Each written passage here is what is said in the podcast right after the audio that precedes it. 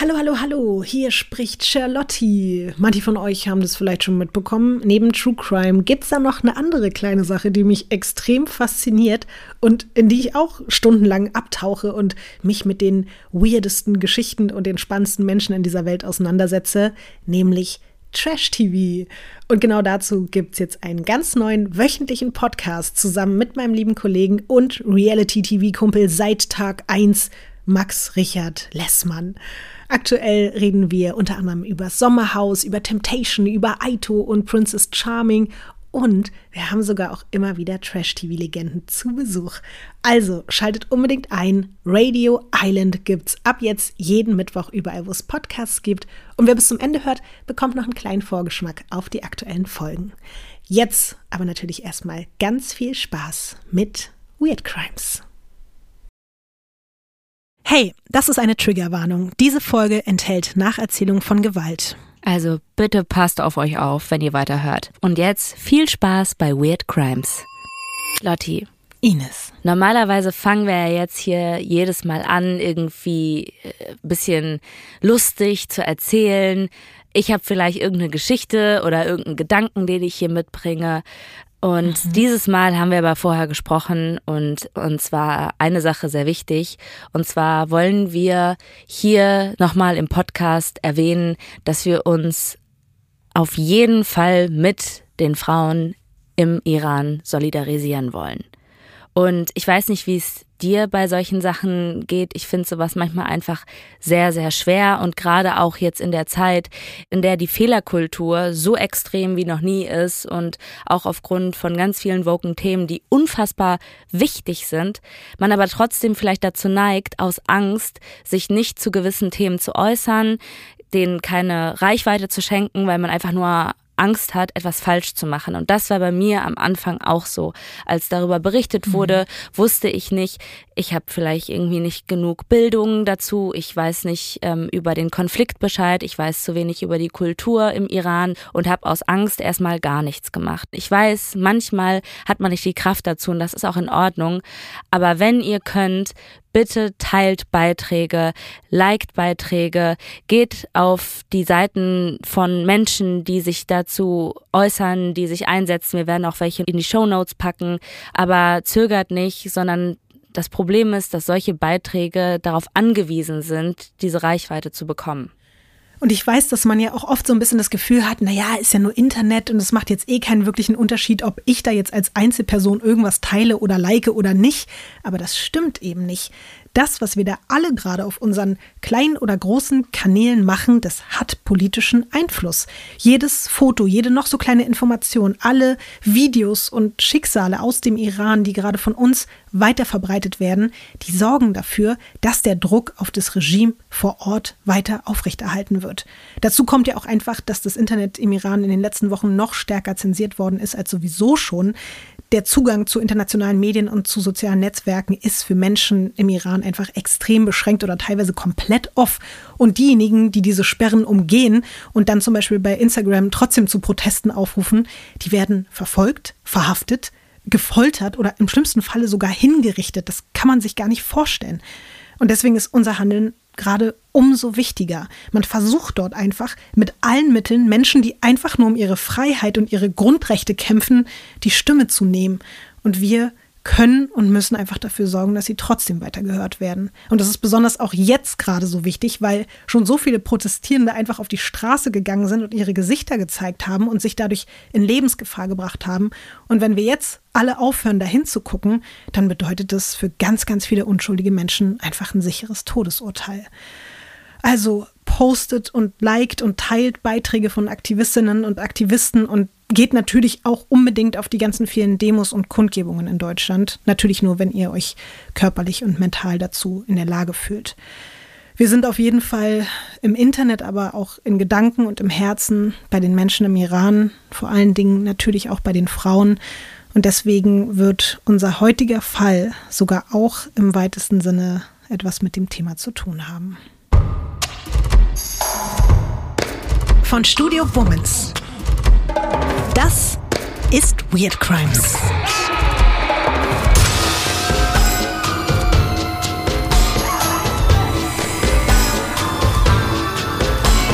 Der True Crime Podcast über die absurdesten, bizarrsten und unglaublichsten Kriminalfälle. Mit mir, Visavi. Und ich bin Ines Agnoli.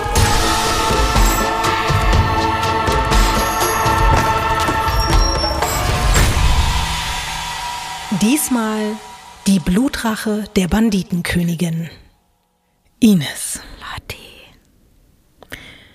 Unsere heutige Folge, und das ahnt man jetzt vielleicht schon so ein bisschen, wird vielleicht ein bisschen weniger ironisch und nicht so im klassischen Sinne weird wie sonst. Aber dafür glaube ich, dass es unfassbar wichtig und auch sehr, sehr beeindruckend ist, was wir heute hören. Ich habe ja im Vorfeld mit dir abgesprochen, dass hier heute auch ein Thema Erwähnung finden wird, dem wir uns normalerweise eigentlich nicht bei Weird Crimes widmen wollen. Weil unser Podcast, da sind wir uns, glaube ich, alle einig, ist einfach nicht die richtige Plattform, um hier über Serienmörder XY zu reden, der mal wieder irgendwie 20 Frauen vergewaltigt und ermordet hat. Mhm. In diesem Kontext soll sexuelle Gewalt hier nicht stattfinden. Dabei bleiben wir natürlich auch. Auf der anderen Seite ist Gewalt gegenüber Frauen und Mädchen einfach ein omnipräsentes Thema, egal ob nachts allein auf der Straße, in den eigenen vier Wänden oder sogar staatlich legitimiert, wie man jetzt ja auch gerade am Beispiel im Iran sehen kann. Dort hat der Tod der jungen Kurdin Gina Masa Amini das Fass endgültig zum Überlaufen gebracht. Seit fünf Generationen kämpfen dort einfach Frauen gegen die systematische Unterdrückung und für ihre Freiheit. Aktuell jeden Tag unter den Augen der Weltöffentlichkeit von Teheran bis nach Isfahan. Und das bezahlen sie und teilweise eben auch ihre männlichen Unterstützer nicht selten mit dem eigenen Leben. Iran ist aber natürlich nicht der einzige Staat, in dem Frauen entrechtet, misshandelt oder sogar ermordet werden. Leider ist die Liste jetzt hier einfach zu lang, um sie hier alle aufzuzählen. Wir werden uns heute in der Region eines Landes befinden, die durch jahrhundertealte Traditionen von Zwangsehen, Mitgiften, Mädchenmorden und Brautverbrennungen eine der gefährlichsten Orte der Welt für Frauen und Mädchen ist. Indien. Ganz konkret der Norden Indiens. Alles, was ich dir heute darüber erzähle, bezieht sich selbstverständlich nicht auf die gesamte Gesellschaft. Das würde ich vorher wirklich nochmal dazu sagen. Nicht auf alle indischen Männer und das ändert auch nichts an der Schönheit des Landes und den Kulturen dort. Und da dieses Land eben auch wirklich so viele unterschiedliche Sprachen und Religionen und Schriften und Kulturen hat, kann manches, was ich heute über den Norden erzähle, nicht mal im Ansatz auf den Süden Indiens übertragbar sein. Und das, was zum Beispiel für ein ländliches Gebiet gilt, hat mit der Realität in der Stadt zum Beispiel auch oft gar nichts zu tun. Das will ich einfach nur, dass wir uns das alle nochmal im Vorfeld vor Augen halten. Was man aber schon verallgemeinern kann, ist, dass in Indien die Frauen auch heute immer mehr Widerstand gegen die Ungleichheit der Geschlechter leisten. Auch dort kämpfen sie immer lauter und mit immer mehr Unterstützung für ein selbstbestimmtes Leben. Das war vor einigen Jahrzehnten so noch nicht denkbar. Heute wird es um eine Frau gehen, die genau zu dieser Zeit einen beispiellosen Kampf gegen ihre Unterdrücker beginnt. Und dabei erhebt sie nicht nur ihre Stimme, sondern irgendwann auch ihre Waffen. Erst für sich selbst und irgendwann für alle Frauen in ihrem Land, die der Ungerechtigkeit, Ausbeutung und Gewalt von Geburt an ausgesetzt sind. Für viele wird sie eine feministische Ikone, eine Heldin. Andere sehen in ihr nur eine wahnsinnige Serienmörderin. Wir sprechen heute über den blutigen Vergeltungszug der Pulan Devi, der Banditenkönigin.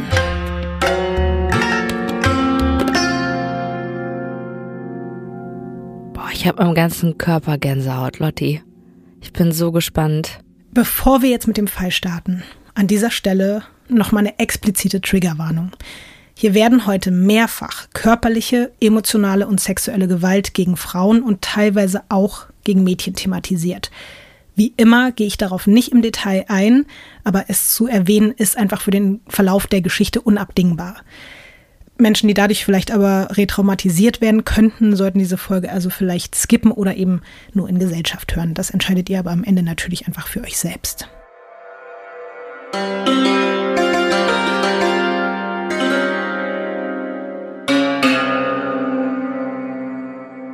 Pulan Devi wird am 10. August 1963 in einem kleinen Dorf namens Gura Kapurva im Norden Indiens geboren.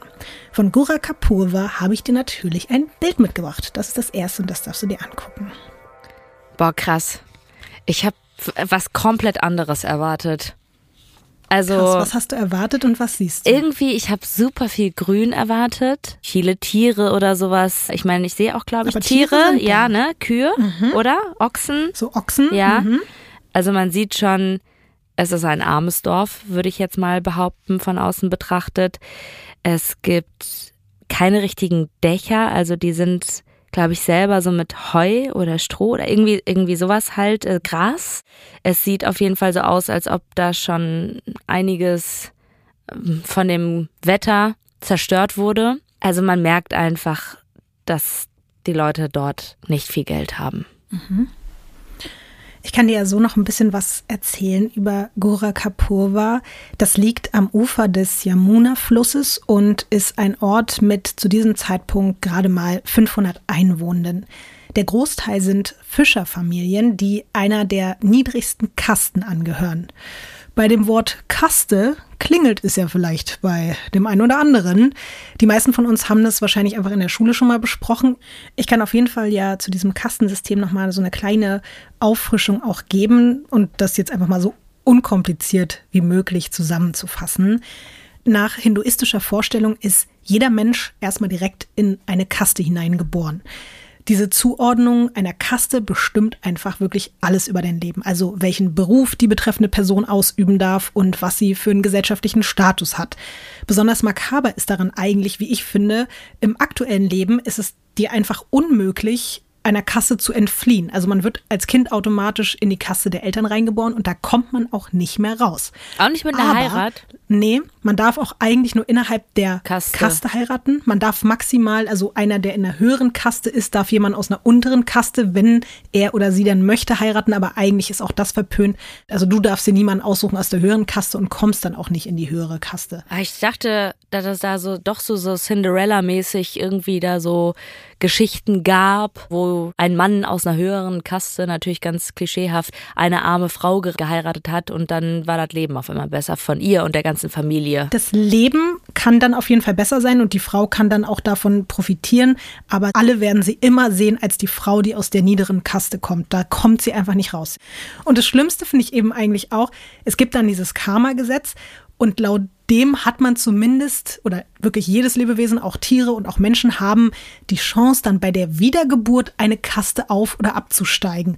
Aber nur, wenn du halt dein Karma-Konto ordentlich gefüttert hast, also wenn du nach oben aufsteigen willst. Das bedeutet, du ackerst eigentlich im Hier und Jetzt dein ganzes Leben nur dafür, dass du hoffentlich dann im nächsten Leben es irgendwie besser hast. So. Und sowas fuckt mich einfach richtig ab. Tust du das so gar nicht, so auf Karma zu achten? Also ich denke nicht daran, dass wenn ich jetzt irgendwie nichts für mein Karma-Konto tue, dass ich dann im nächsten Leben irgendwie als, weiß nicht, als Kröte wiedergeboren werde oder so. Das glaube ich jetzt einfach nicht. Auch nicht so, vielleicht so ein bisschen?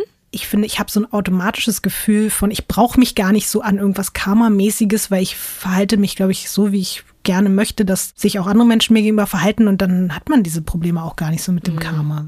Und vor allen Dingen, weißt du, dieses Karma-Konto besteht ja auch ganz viel darin, als Mensch in der niedrigen Kaste zu gehorchen, was die Leute in den höheren Kasten sagen, denen zu dienen und so sklavenartig von denen gehalten zu werden. Und wenn du dagegen verstößt, dann tust du quasi nichts Gutes für dein Karma-Konto und dir wird suggeriert, dann wird es noch schlimmer im nächsten Leben. Und dieses ganze Ja. System ist nur auf Druck und Bereicherung der Leute ganz oben ausgelegt. Klar, das, was du gerade erklärt hast, ist natürlich total abgefuckt. Ich dachte mir einfach nur so, hey, an sich nichts Schlechtes, wenn man sagt, ich möchte aufgrund von Karma ein netter Mensch sein. Wenn das deine Motivation ist, dann denke ich mir so, ist schon gut, dass wenigstens Karma dich davon abhält, nicht ein komplettes Arschloch zu sein. Das stimmt natürlich.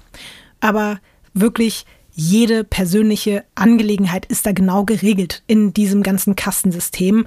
Also wirklich, was man essen soll und was Ach, nicht, mit wem man Scheiße. verkehren darf, wen man heiraten darf.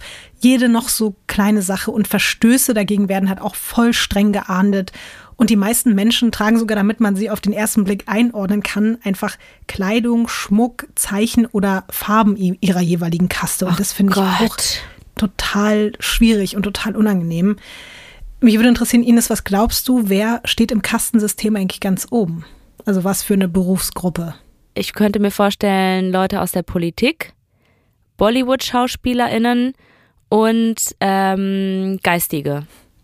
Ich finde das ganz süß mit dem Bollywood-Schauspielern, weil das ist dieses doch so System wurde ja so vor 2000 Jahren oder so, weißt so ins Leben gerufen. Und finde ich ganz süß, wenn man da gesagt hat, ja, also die Bollywood-Schauspieler, die kommen hier ganz nach oben und dann der Rest. Vielleicht so im Nachgang, weißt du, wird das Ja, ja. dazu getan, so Add-on.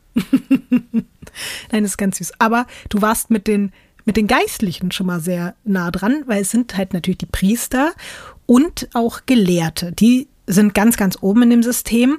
Danach kommen Adlige und Soldaten, gefolgt von so Grundbesitzern, Kaufleuten, Händlern.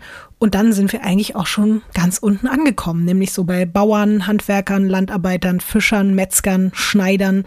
Und ich gender das jetzt hier auch alles nicht, weil eben dieses ganze System auch eigentlich nur auf die männliche Perspektive guckt und da also spielen die Frauen erstmal sowieso gar keine Rolle, aber dazu kommen wir auch gleich noch.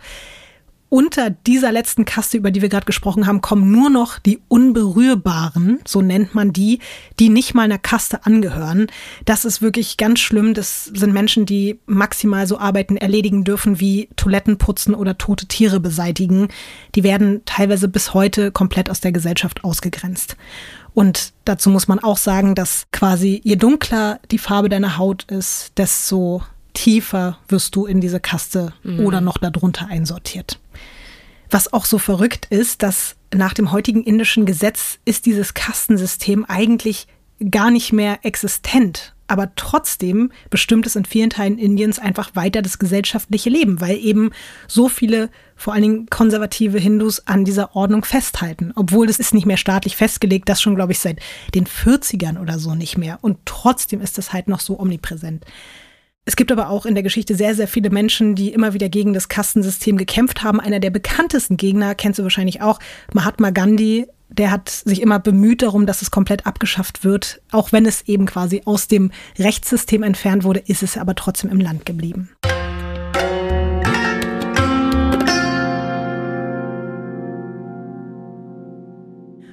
Und so kommen wir zurück zu Pulan. Sie wird in die niedrigste Kaste, natürlich die ihrer Eltern hineingeboren, was bedeutet, dass die Familie eben wirklich so gut wie gar kein Ansehen im Ort hat. Der Vater verdient gerade so genug Geld, um die Familie zu ernähren, aber das ist nicht das einzige Problem. Pulan ist das fünfte Kind der Familie und zwar die vierte Tochter, was eine große Katastrophe für das Ehepaar Devi darstellt. Scheiße. Es gibt ein altes hinduistisches Sprichwort, das lautet, eine Tochter zu haben ist wie den Garten des Nachbarn zu gießen. Es ist nämlich so, dass sobald ein Mädchen alt genug in Anführungszeichen zum Heiraten ist, muss die Familie der Braut den Großteil des eigenen Vermögens als Mitgift dem Bräutigam und seiner Familie übergeben.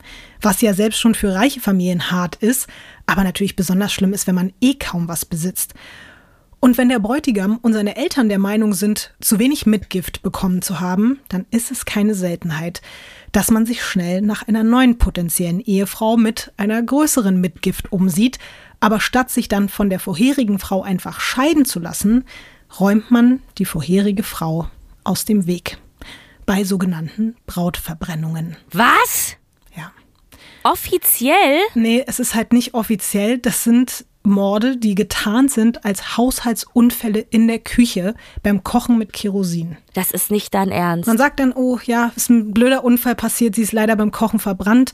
Und es gehört dann einfach zu diesem System dazu, dass das dann einfach von der Polizei im Ort akzeptiert wird. Dann gibt es keine Nachforschungen. Und selbst wenn die Eltern dann kämpfen und sagen, bitte untersuchen Sie das, wir glauben nicht, dass unsere Tochter auf diese Art und Weise gestorben ist, wird das nicht weiter nachverfolgt. Und es gibt auch keine Strafen dafür. Das klingt jetzt wirklich wie so eine Methode ja aus dem Mittelalter, aber wirklich, Ines, das ist heute noch Realität. Auf diese Weise sterben jeden Tag Frauen in Indien. Äh, Wir reden hier von einer Mitgift, die nicht hoch genug war. Das ist ja so brutal. Du bist ja gar nichts wert. Teilweise geht es nur darum, ich will einen Plasmafernseher, ich möchte ein Motorrad, ich möchte ein iPad. Und wenn man das nicht bekommt, dann wehrt man sich quasi dagegen oder rächt sich mit diesen Mitgiftmorden. Alter, das ist ja so hart. Ey, wegen einem Plasmafernseher, den man nicht bekommt. Und Ines, das ist nicht alles. In vielen Gegenden Nordindiens, auch in der Region, aus der Pulans Familie stammt, werden gezielt weibliche Föten abgetrieben. Mhm. Und wenn nicht eben schon vor der Geburt, dann werden sie direkt nach der Geburt ertränkt. Und deswegen gibt es einfach ein krasses Missverhältnis im Anteil von Männern und Frauen in der Bevölkerung. Und das führt auch zu einem katastrophalen Kreislauf, weil dadurch, dass es so wenige potenzielle Ehefrauen gibt, ist auch das Alter, ab dem ein Mädchen als heiratsfähig, vor allem in vielen ländlichen Gebieten gilt, im Norden, einfach immer weiter gesunken. Und aufgrund dieser massenhaften selektiven Abtreibungen und Mädchentötungen spricht man in Indien sogar wirklich von, ich habe das noch nie gehört, von Genderzid oder Fötizid.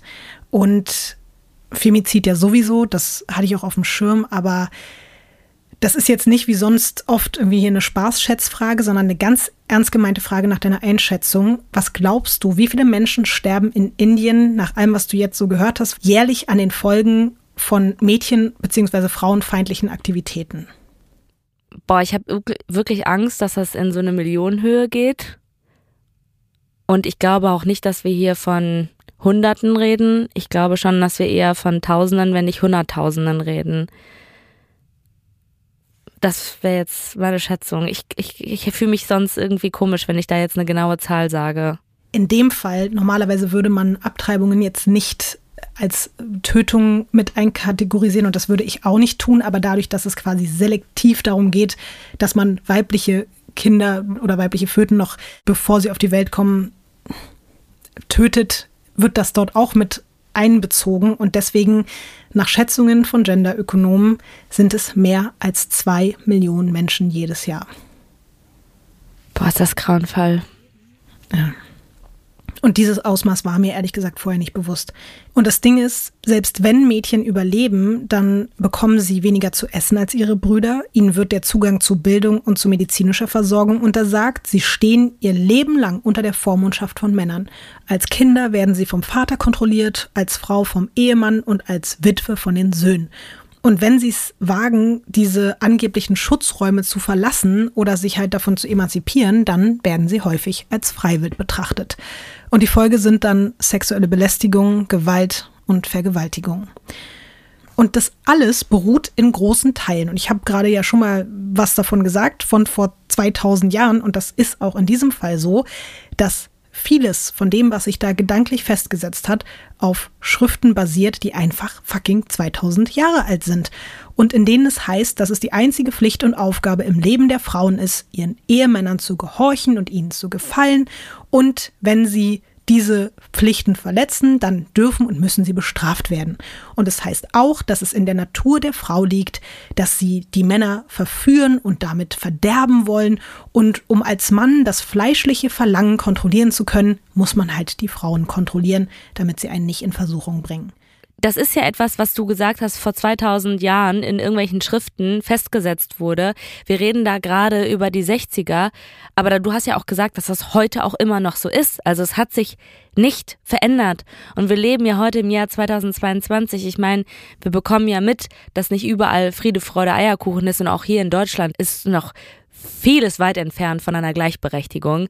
Aber das, das sind Zustände, ich frage mich ernsthaft, wie man überlebt. Ich kann das nicht fassen, Lotti, dass das die gleiche Erde ist, auf der wir leben, wo so eine extreme Ungerechtigkeit herrscht. Vieles von dem, was wir heute hören, spielt natürlich, wie gesagt, dann in den 60er, 70ern, 80ern und ist heute vielleicht nicht mehr ganz so drastisch, aber vieles von dem ist so als Überbleibsel immer noch da. Und das ist jetzt auch ein sehr trauriger Fakt. Indien ist mehrfach auf Platz 1 der gefährlichsten Orte der Welt für Mädchen und Frauen auserkoren worden, nenne ich es jetzt mal makabererweise. Wenn man sich all diese Zahlen und Fakten anguckt, dann kommt man eben zu keinem anderen Ergebnis. Und deswegen können wir das auch nicht beschönigen.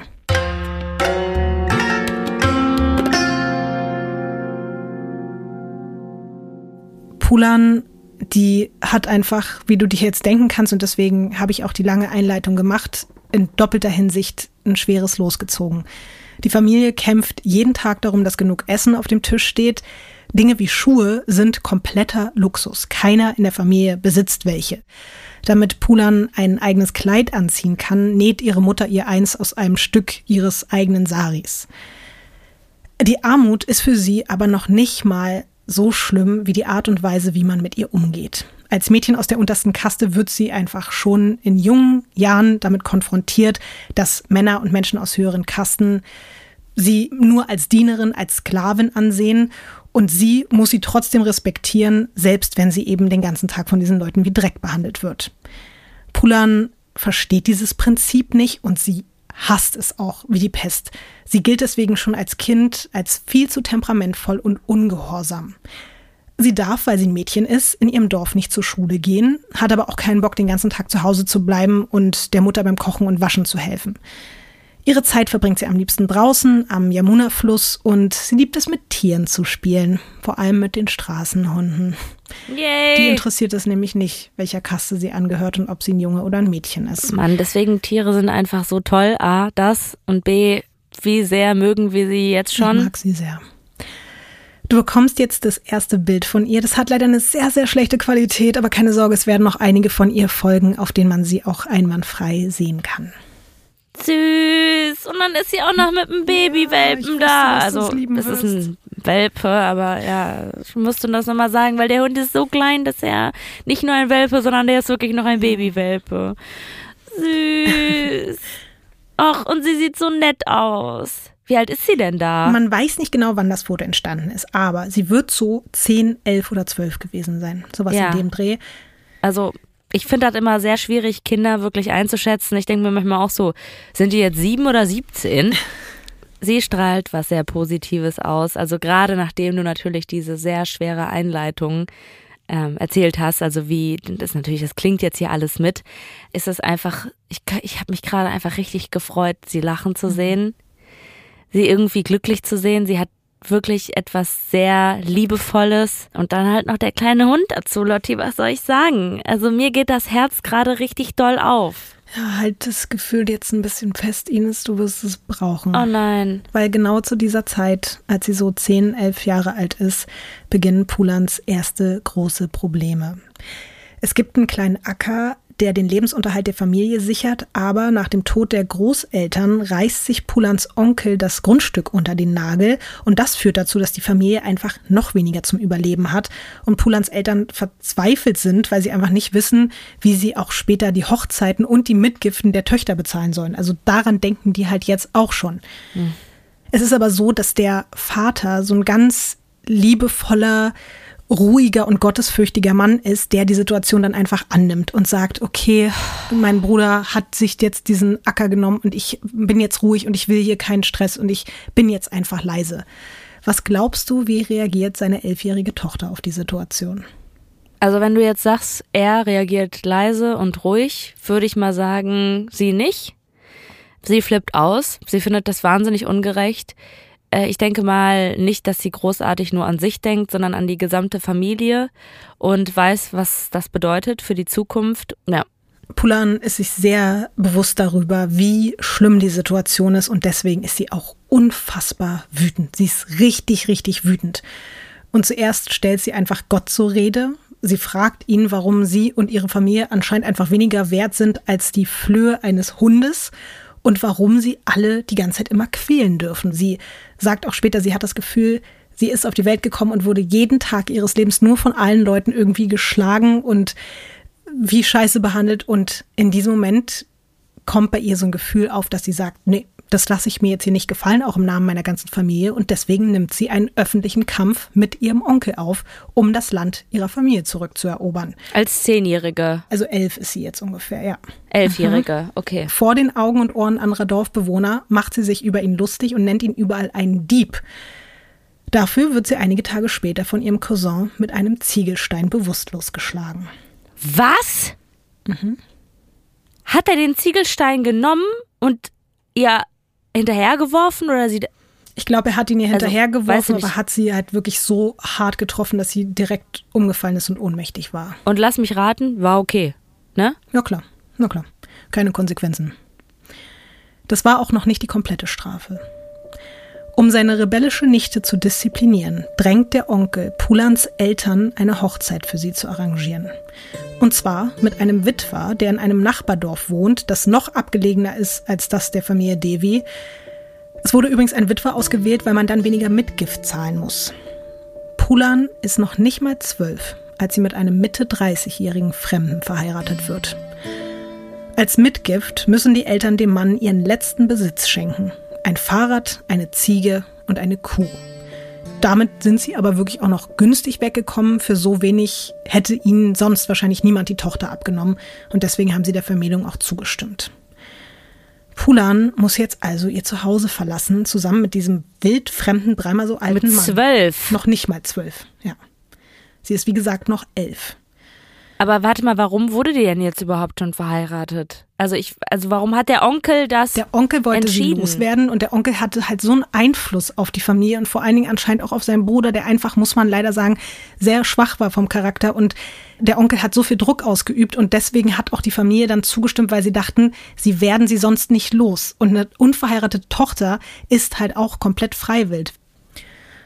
Pulan muss jetzt, also wie gesagt, ihr Zuhause verlassen, zusammen mit einem wildfremden, dreimal so alten Mann. Der Bräutigam verspricht ihrem Vater beim Abschied übrigens noch, dass er sie erstmal nur für Hausarbeiten einsetzen wird und mit allem anderen wartet, bis sie alt genug wäre. Aber dieses Versprechen hält nicht mal eine Woche. Obwohl Pulan weiß, dass sie damit gegen alle Regeln einer Ehe verstößt, hält sie es nicht mehr aus. Sie reist aus und wendet sich in dem Dorf, in dem sie ja auch einfach wirklich noch niemanden kennt, an Nachbarn und bittet dort um Hilfe. Was glaubst du, machen die Nachbarn Ines, als das Kind vor deren Tür steht und sagt, bitte helft mir? Tür zu. Die machen nicht die Tür zu, sondern die machen die Tür auf, packen sie und schleifen sie an den Haaren zurück zu ihrem Mann. Das ist nicht dein Ernst. Ja. Weil es sich quasi Boah. nicht gebührt, dass eine Ehefrau ihren Ehemann verlässt. Also sie packen sie wirklich an den Haaren, nachdem sie vergewaltigt wurde und schleifen sie zurück in ihre persönliche Hölle. Das ist wie ein Horrorfilm. Kennst du diese Momente in den Horrorfilmen, wo du dir denkst, wow, da ist jemand anderes, der kann mir jetzt helfen und dann ist das aber irgendjemand, der genauso schlimm ich musste oder auch gerade an Dama denken, weil das ja auch so in aller Munde gerade ist und diese Szene, wo sein Opfer von den Polizisten zurück in die Wohnung gebracht wird. Weißt du, das ist halt auch genau so ein Gefühl. So, du denkst, du holst dir Sicherheit und dann bringen dich die Menschen, die dir helfen sollen, wieder in die Hände deines Peinigers und deines späteren Mörders, so weißt du. Und das habe ich mir eben auch bei Pulan gedacht. Krasserweise will sie aber trotzdem nicht hinnehmen, was ihr da passiert. Wenige Tage später flüchtet sie erneut. Und es ist unglaublich, Ines. Sie schafft es dieses Mal sogar, sich über mehrere Tage alleine durch Berge, ein Dschungel und über einen Fluss den Weg in ihr Heimatdorf zurückzubahnen. was? Und nochmal zur Erinnerung, da ist sie immer noch elf, ne? Da ist sie elf. Ey, das ist so krass. Ich habe damals, wenn ich mit meinen Eltern im Supermarkt war, das war so ein großer Supermarkt, und wenn meine Eltern irgendwo zwei Regale weiter waren und ich die nicht mehr gesehen habe, habe ich Zustände bekommen, dass sie für immer weg sind und dass ich jetzt hier verhungern werde. In dem Supermarkt.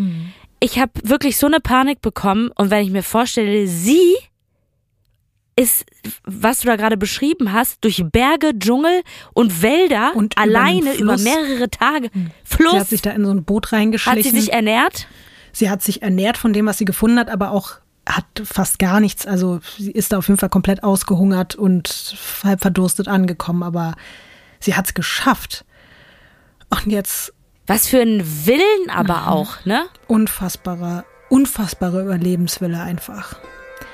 Aber der Erleichterung, es geschafft zu haben, folgt halt direkt der nächste Schock. Auch ihre Familie schickt sie zurück. Oh Gott.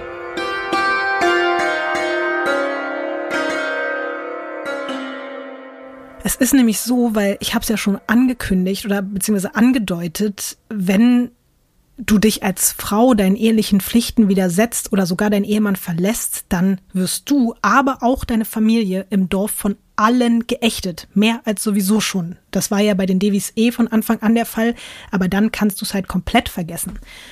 Auch Pulan weiß das und deswegen akzeptiert sie, dass sie zurückgeschickt wird. Sie hält dann noch mal ein paar Monate bei ihrem unfreiwilligen Ehemann aus, aber kurz nach ihrem zwölften Geburtstag fasst sie eine Entscheidung Lieber wird sie für den Rest ihres Lebens von allen Menschen verstoßen, als weiter ertragen zu müssen, der Besitz dieses Mannes zu sein.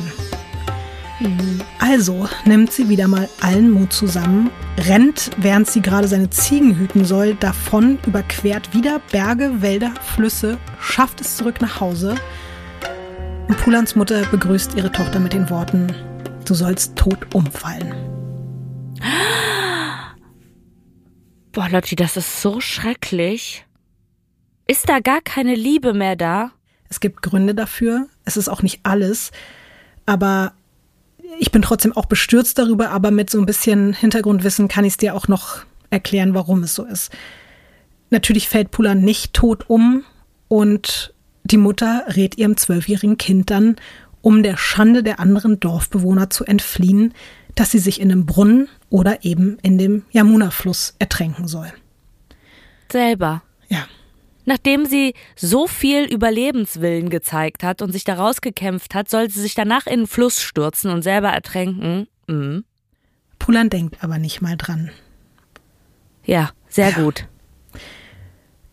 Ihre Mutter fleht ihre Tochter an, freiwillig zurückzugehen, aber auch daran denkt Pulan nicht mehr. Nicht mal, als ihr Ehemann unfassbar wütend in ihrem Dorf auftaucht und verlangt, dass sie wieder mit ihm zurückkommt. Das Ding ist aber, sie ist einfach noch wütender als er. Und sie reißt sich vor seinen Augen den Hochzeitsschmuck vom Körper, den sie immer noch tragen musste, und sie wehrt sich so heftig über Stunden mit Händen und Füßen dagegen wieder mitgenommen zu werden, dass irgendwann sowohl der Mann als auch ihre Eltern resignieren. Kulan darf also vorerst wirklich in ihrem Elternhaus bleiben. Und das fand ich auch so verrückt, weil die haben versucht, sie wegzutragen. Der Typ hat versucht, sie irgendwie auf ein Fahrrad zu setzen. Sie hat sich einfach gewehrt. Und auch da sind wir wieder dabei, was für einen krassen Willen sie hatte. Sie hat einfach gesagt, nein, werde da nie wieder hingehen, koste es, was es wolle. Ich habe irgendwie so voll das Bild vor, also so mehrere Bilder vor Augen, wo du das so beschrieben hast, wie sie dabei aussehen könnte, jetzt ja auch, nachdem ich das Foto von ihr gesehen habe. Was ihr übrigens auch sehen könnt, natürlich auf Instagram, weirdcrimes-podcast, da zeigen wir wie immer alle Fotos. Und irgendwie, weiß ich nicht, bin ich krass beeindruckt, obwohl das alles grauenvoll und schrecklich ist. Ich frage mich halt nur, ob dann die anderen Leute nicht irgendwie auch Angst vor ihr haben. Dass man nicht sagt, okay, wow, ja, also Frauen scheiße und schlecht und soll man mit Füßen treten. Aber bei der vielleicht doch ein bisschen Vorsicht. Spoiler, das wird noch genau so kommen, wie du es gerade schon vermutet hast. Aktuell ist es aber noch nicht ganz so weit, weil jetzt ist es erstmal so, dass auch wenn jetzt Pulan zu Hause bleiben darf, aber sie und ihre Eltern sind sich eigentlich sicher, dass der gekränkte Witwer irgendwann zurückkommen wird, um sich zu rächen. Vielleicht will er sie sogar töten. Und dann wäre da auch noch das Problem mit dem fehlenden Geld und der Konflikt mit dem Onkel. Durch Pulans Mitgift und jetzt auch ihre Rückkehr, also wieder ein Mensch mehr am Tisch, der was zu essen haben will, fehlt es jetzt einfach jeden Tag an allem. Und oft gibt es nicht mal mehr als eine halbe Tasse Reis pro Person pro Tag. Pulan drängt ihren Vater endlich gegen seinen Bruder vor Gericht zu gehen, um einfach um diese Ackerfläche zu kämpfen. Die steht ihm ja zu und damit dann dadurch einfach endlich wieder mehr Essen auf dem Tisch der Familie steht. Und irgendwann überwindet sich der Vater. Es dauert dann aber noch mal zwei Jahre, bis es endlich zum Prozess kommt. Pulans Vater bekommt kein Recht und somit auch kein Land zugesprochen. Nein. Also war alles umsonst. Als der Onkel herausfindet, dass seine Nichte die Idee hatte, das Gericht einzuschalten, behauptet er bei der Polizei, seine mittlerweile 14-jährige Nichte hätte ihn bestohlen. Pulan wird tatsächlich festgenommen und landet in Untersuchungshaft als 14-Jährige. So einfach geht das. Ja. Nicht nur das. Sie wird in ihrer Zelle von mehreren Polizisten geschlagen und vergewaltigt. Und vergewaltigt, ja. ja. Nach ihrer Freilassung kehrt sie in ihr Dorf zurück und ist für die Bewohner spätestens jetzt nach der Rebellion gegen den Ehemann und der Verhaftung ein Mädchen ohne jegliche Ehre und dafür voller Schande. Sie und ihre Familie werden einfach von allen Dorfaktivitäten ausgeschlossen. Sie dürfen auch kein Wasser mehr aus dem gemeinschaftlichen Brunnen holen, weil Pulan es angeblich mit ihrem Schmutz verseuchen würde. Ich zeige dir jetzt mal das nächste Bild von ihr. Es gibt auch da keine ganz genaue Info, wie alt sie da ist, aber ich finde, der Ausdruck in ihrem Gesicht spricht natürlich auch im Vergleich zum ersten Bild, was ich dir gezeigt habe, Bände. Oh mein Gott, ich habe mich richtig erschrocken. Mhm.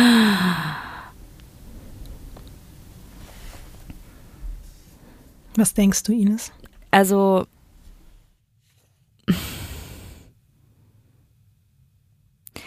ich weiß nicht, wie ich das richtig beschreiben kann, aber ich habe halt mich wirklich erschrocken und ich kann nicht mal sagen, was es genau ist, aber wenn man wirklich in dieses Gesicht guckt und vorher das andere gesehen hat, dann habe ich das Gefühl, die Seele und dieses Wesen wurde so krass gebrochen, da ist nichts mehr übrig von diesem einst fröhlichen Mädchen, was irgendwie mal mit Hunden gespielt hat, was irgendwie einen Überlebenswillen hatte, sondern boah, das ist, das ist einfach wie ein neuer Mensch, der quasi noch lebt. Und ich würde jetzt auch mal behaupten, aufgrund dessen, weil wir noch weiter reden werden, der auch einen Überlebenswillen hat.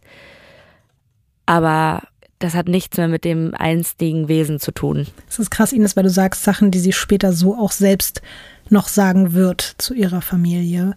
Und ich musste auch gerade dran denken, dass sie später über sich selbst schreibt, dass die Männer sie zu einem Stein gemacht haben. Ich frage mich auch, wie diese Menschen überleben können. Dass egal, wo sie nicht ankommt, sie kriegt nie Hilfe, sie kriegt nie Liebe, sie wird nur geschlagen, sie wird nur vergewaltigt.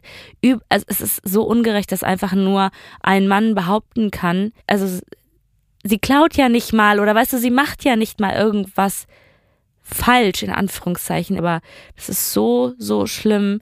Und dann, egal wo du nicht hinkommst, es wird nur noch schlimmer. Dann darfst du nicht mal in deinem eigenen Dorf Wasser nehmen, weil sie ja auch das Wasser verschmutzt.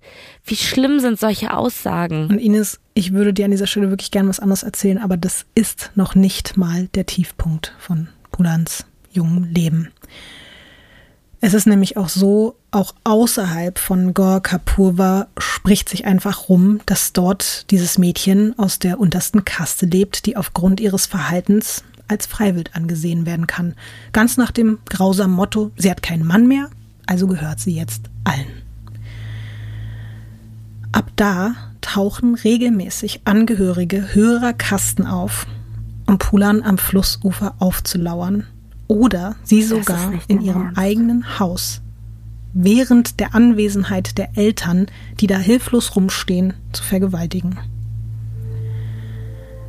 Und auch deswegen hatte sich Pulans Mutter gewünscht, dass sich ihre Tochter ertränkt, weil sie schon geahnt hat, welches Martyrium da auf sie zukommt. Und sie sich dachte, lieber soll sie sterben, als dass sie das alles erleben soll.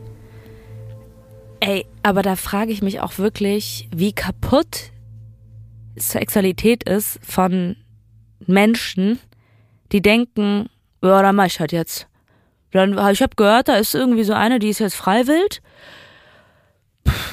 Ja, also es werden, ich frage mich, sind das Männer, die irgendwie selber eine Frau zu Hause haben? Sind das Männer, die noch nicht verheiratet sind, was auch immer die Konzert, dass man einfach denkt, ja, also wenn es hier so, ein, so, eine, so eine Freiwildkandidatin gibt, dann will ich da auch nochmal äh, hin. Das meine ich auch mit, das ist nicht im klassischen Sinne weird, sondern es ist im absurdesten, schmerzhaftesten, makabersten Sinne weird, dass es kaum äh, zu ertragen ist und kaum, also es ist ja wirklich, es klingt so absurd, als dass es, also dass man es denkt, das kann ja gar nicht wahr sein, aber so ist es halt einfach.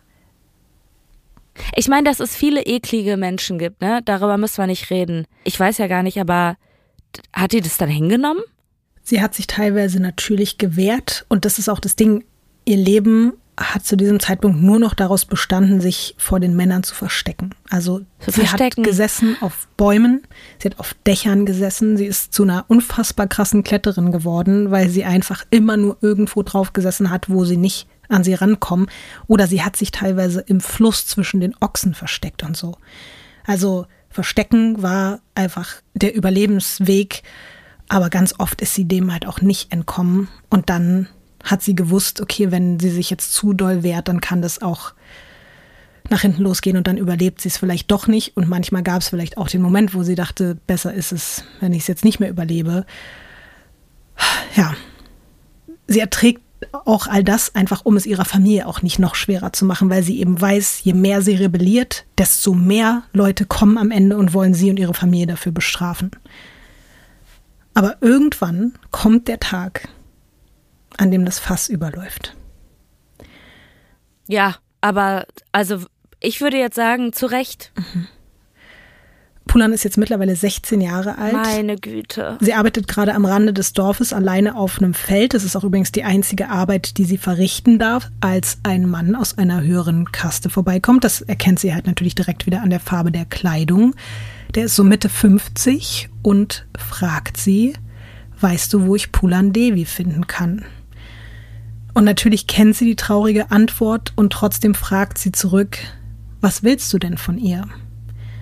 Der Typ erwidert daraufhin, ich habe von Pulan gehört und ich muss sie haben. Vergewaltigen. Ja. Mhm. Pulan beobachtet in dem Moment sein ekelerregendes Grinsen, während er das sagt, und sie spürt in diesem Moment einfach, dass es reicht. Sie schwört sich in diesem Moment, dass sie niemand mehr ungestraft erniedrigen oder anfassen wird. Niemand auch wenn das vielleicht ihren Tod bedeuten könnte. Sie bittet den Mann dann ganz freundlich, dass er mal kurz warten soll. Sie würde Pulan Devi gleich zu ihm bringen. Und dann geht sie los und sucht sich den stabilsten Ast, den sie finden kann. Und dann kommt sie zurück und rennt schreiend auf ihren nächsten potenziellen Peiniger zu. Immer und immer wieder schlägt sie mit dem Ast auf seinen Kopf und ruft dabei, du wolltest Pulan, hier hast du Pulan. Irgendwann bricht der Ast ab und der Mann kriecht blutend und wimmernd davon. Und danach fühlt sie sich einfach so frei und so lebendig wie das letzte Mal wahrscheinlich irgendwie vor ihrer erzwungenen Hochzeit. Gleichzeitig weiß sie aber natürlich, dass diese Aktion mit großer Wahrscheinlichkeit dazu führen wird, dass mindestens irgendwie die Verwandtschaft des Mannes oder er selbst auftauchen wird, um sie umzubringen. Weil man denkt sich jetzt so, okay, sie hat ihn mit einem Stock geschlagen oder mit einem Ast, aber das, was sie da getan hat, ist auf jeden Fall, wenn die sie nicht umbringen, dann kommt sie wieder ins Gefängnis, wird dort vergewaltigt und mhm. gefoltert oder was auch immer. Also sie weiß, dass das ganz, ganz schlimme Konsequenzen für sie haben wird. Aber auch das bereitet ihr keine Panik mehr. Sie schreibt später, ich hatte keine Angst mehr. Meinen Eltern erklärte ich, die Tochter, die sie gekannt hätten, sei tot. Pulan hackt jetzt auch gedanklich schon Pläne aus, wie sie ihre Eltern in Sicherheit bringen kann und dann in dem Moment, wenn dieser Typ oder seine Verwandtschaft irgendwie auftaucht, das Haus in Brand setzt, um dann am Ende wenigstens auch diese ganzen Leute noch mit in den Tod zu reißen. Darüber macht sie sich schon die ganze Zeit Gedanken, wo ich mir auch denke, wie krass es ist, dass eine 16-Jährige da sitzt und sich überlegt, wie schafft sie das dann am Ende, dass die dann wenigstens noch mit ihr sterben und so. Sie bereitet sich darauf wirklich wochenlang mental vor, aber es passiert nichts. Und in dem Moment kommen schon so die ersten Gedanken in ihr, nämlich kann es sein, dass dieser Typ vielleicht auch Angst vor mir hat und zum ersten Mal Leute quasi so Respekt haben und sich nicht ja. mehr trauen, zurückzukommen.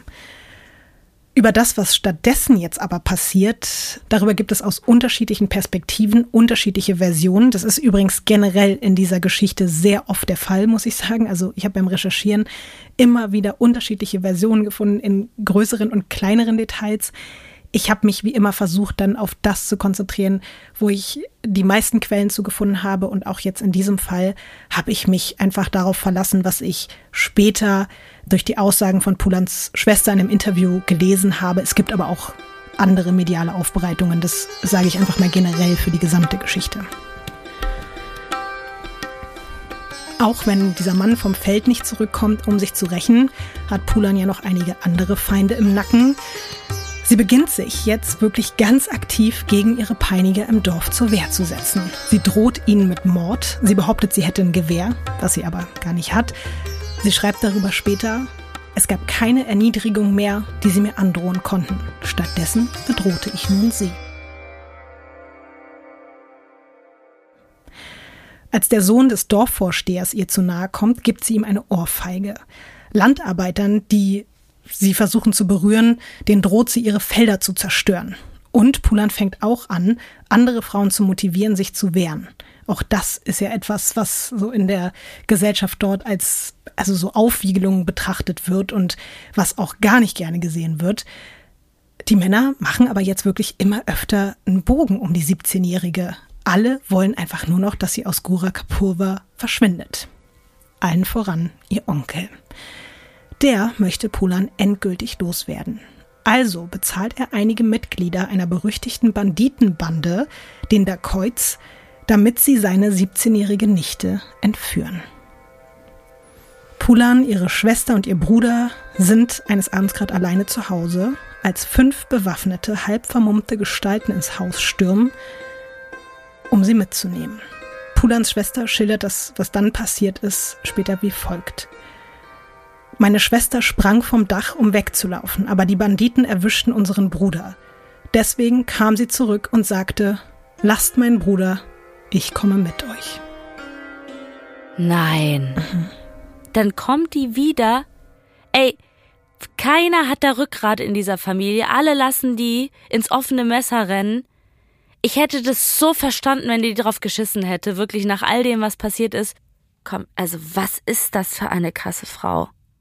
Pulan wird jetzt also wirklich mitgenommen und zwar dahin, wo die Dacoits ihren, ich hoffe übrigens, dass ich es richtig ausspreche, wo die Dacoits ihren Stützpunkt haben, nämlich in den tiefen Schluchten des Chambal-Tals und davon zeige ich dir jetzt ein Bild.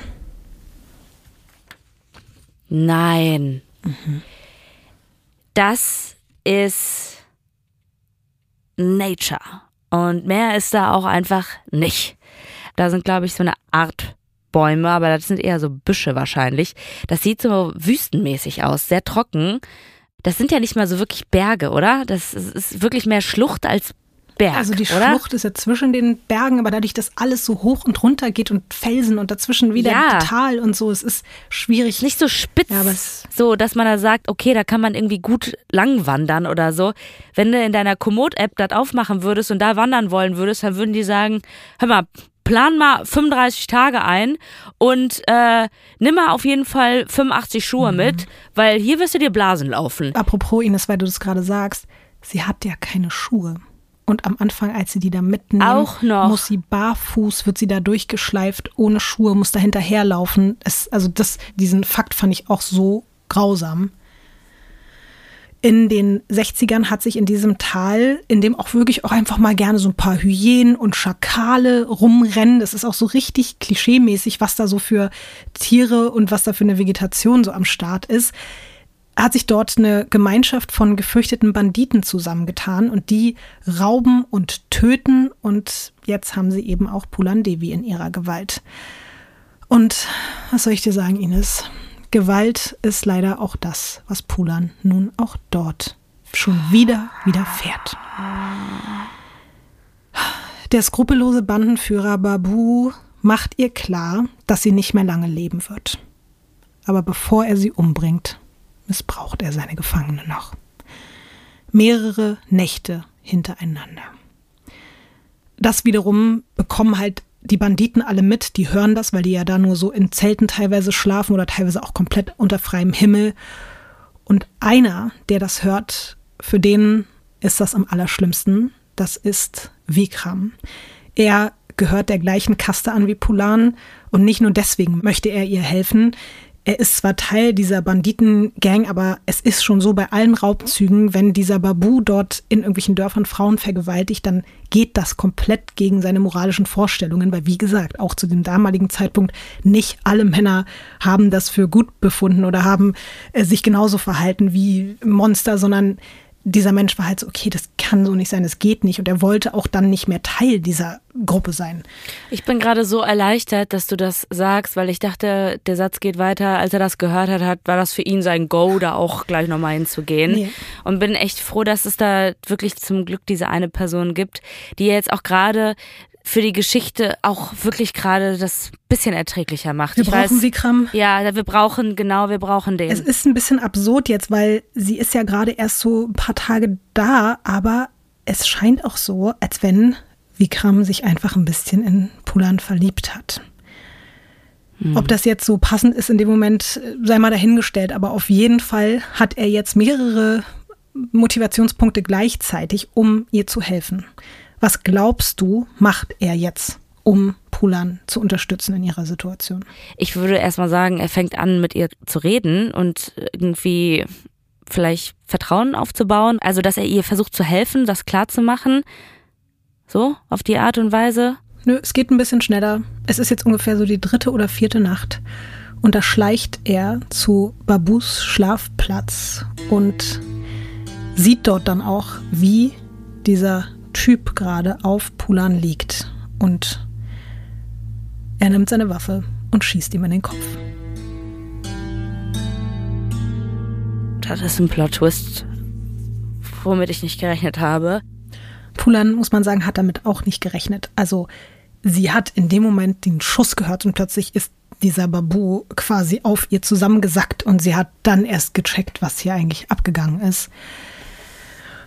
Was ich total krass finde, er hätte es ja auch irgendwie versuchen können zu vertuschen oder so, aber stattdessen hinterlässt er auf seiner Leiche die Nachricht, Babu wurde im Namen von Pulan Devi getötet. Weil es ihm auch irgendwie wichtig war, vielleicht um ihr zu zeigen, so, du hättest dich quasi auch selber wehren können und ich bin hier nicht der edle Ritter, sondern es ist so, du bist diejenige, die quasi wegen, deinetwegen ist er tot und nicht meinetwegen, so. Darf ich mal ganz kurz fragen, hat das gar keiner mitbekommen, weil so ein Schuss Doch. auch in so einer Landschaft, das halt ja nach, ne? Ja, also das, das haben auf jeden ja. Fall Leute mitbekommen. Aber, und das meinte ich jetzt mit, es gibt noch vielleicht eine weitere Motivation. Es war eh schon die ganze Zeit so, dass Vikram wie so ein bisschen der auf Platz zwei war, was so die Hierarchie ah. betrifft und am nächsten Tag war es so ein bisschen so, ja, okay, gut, äh, wir haben jetzt hier keinen Anführer mehr, was machen wir jetzt? Und alle sind so, ja, okay, dann ist es jetzt Vikram. So. Wahrscheinlich hat das da auch nochmal eine Rolle gespielt. Und dadurch, dass eh alle auch oder beziehungsweise viele nicht so richtig klar kamen mit diesem extrem aggressiven, cholerischen, wahnsinnigen Babu, haben sich auch viele einfach gefreut, dass es jetzt Vikram ist. Mhm. Nicht alle, aber dazu kommen wir auch gleich noch. Eine der ersten Amtshandlungen, die der neue Gangchef umsetzt, ist, dass er allen eine überaus deutliche Ansage macht, niemand darf Pulan mehr berühren. Alle sollen sie quasi wie eine Art Schwester behandeln. Außer er selbst. Aber das passiert auf freiwilliger Basis. Und das finde ich jetzt wirklich irgendwie ganz süß, muss ich sagen, Ines. Vikram fragt Pulan eines Tages, ob sie ihn mag. Und sowas hat sie halt noch nie jemand gefragt. Noch nie hat ein Mann irgendwie sie überhaupt irgendwas gefragt oder sich für irgendwas interessiert, was sie denkt oder fühlt. Und dann auch diese Frage, weißt du, magst du mich? Das ist jetzt für uns was Normales, aber in ihrer Welt war das so, wow, okay, da will jemand vielleicht eine Art auch Zustimmung zu dem, was daraus resultieren könnte. Und sie hört halt in sich rein und merkt, dass sie ihn tatsächlich mag. Zum ersten Mal in ihrem Leben hat sich Pulan wirklich verliebt.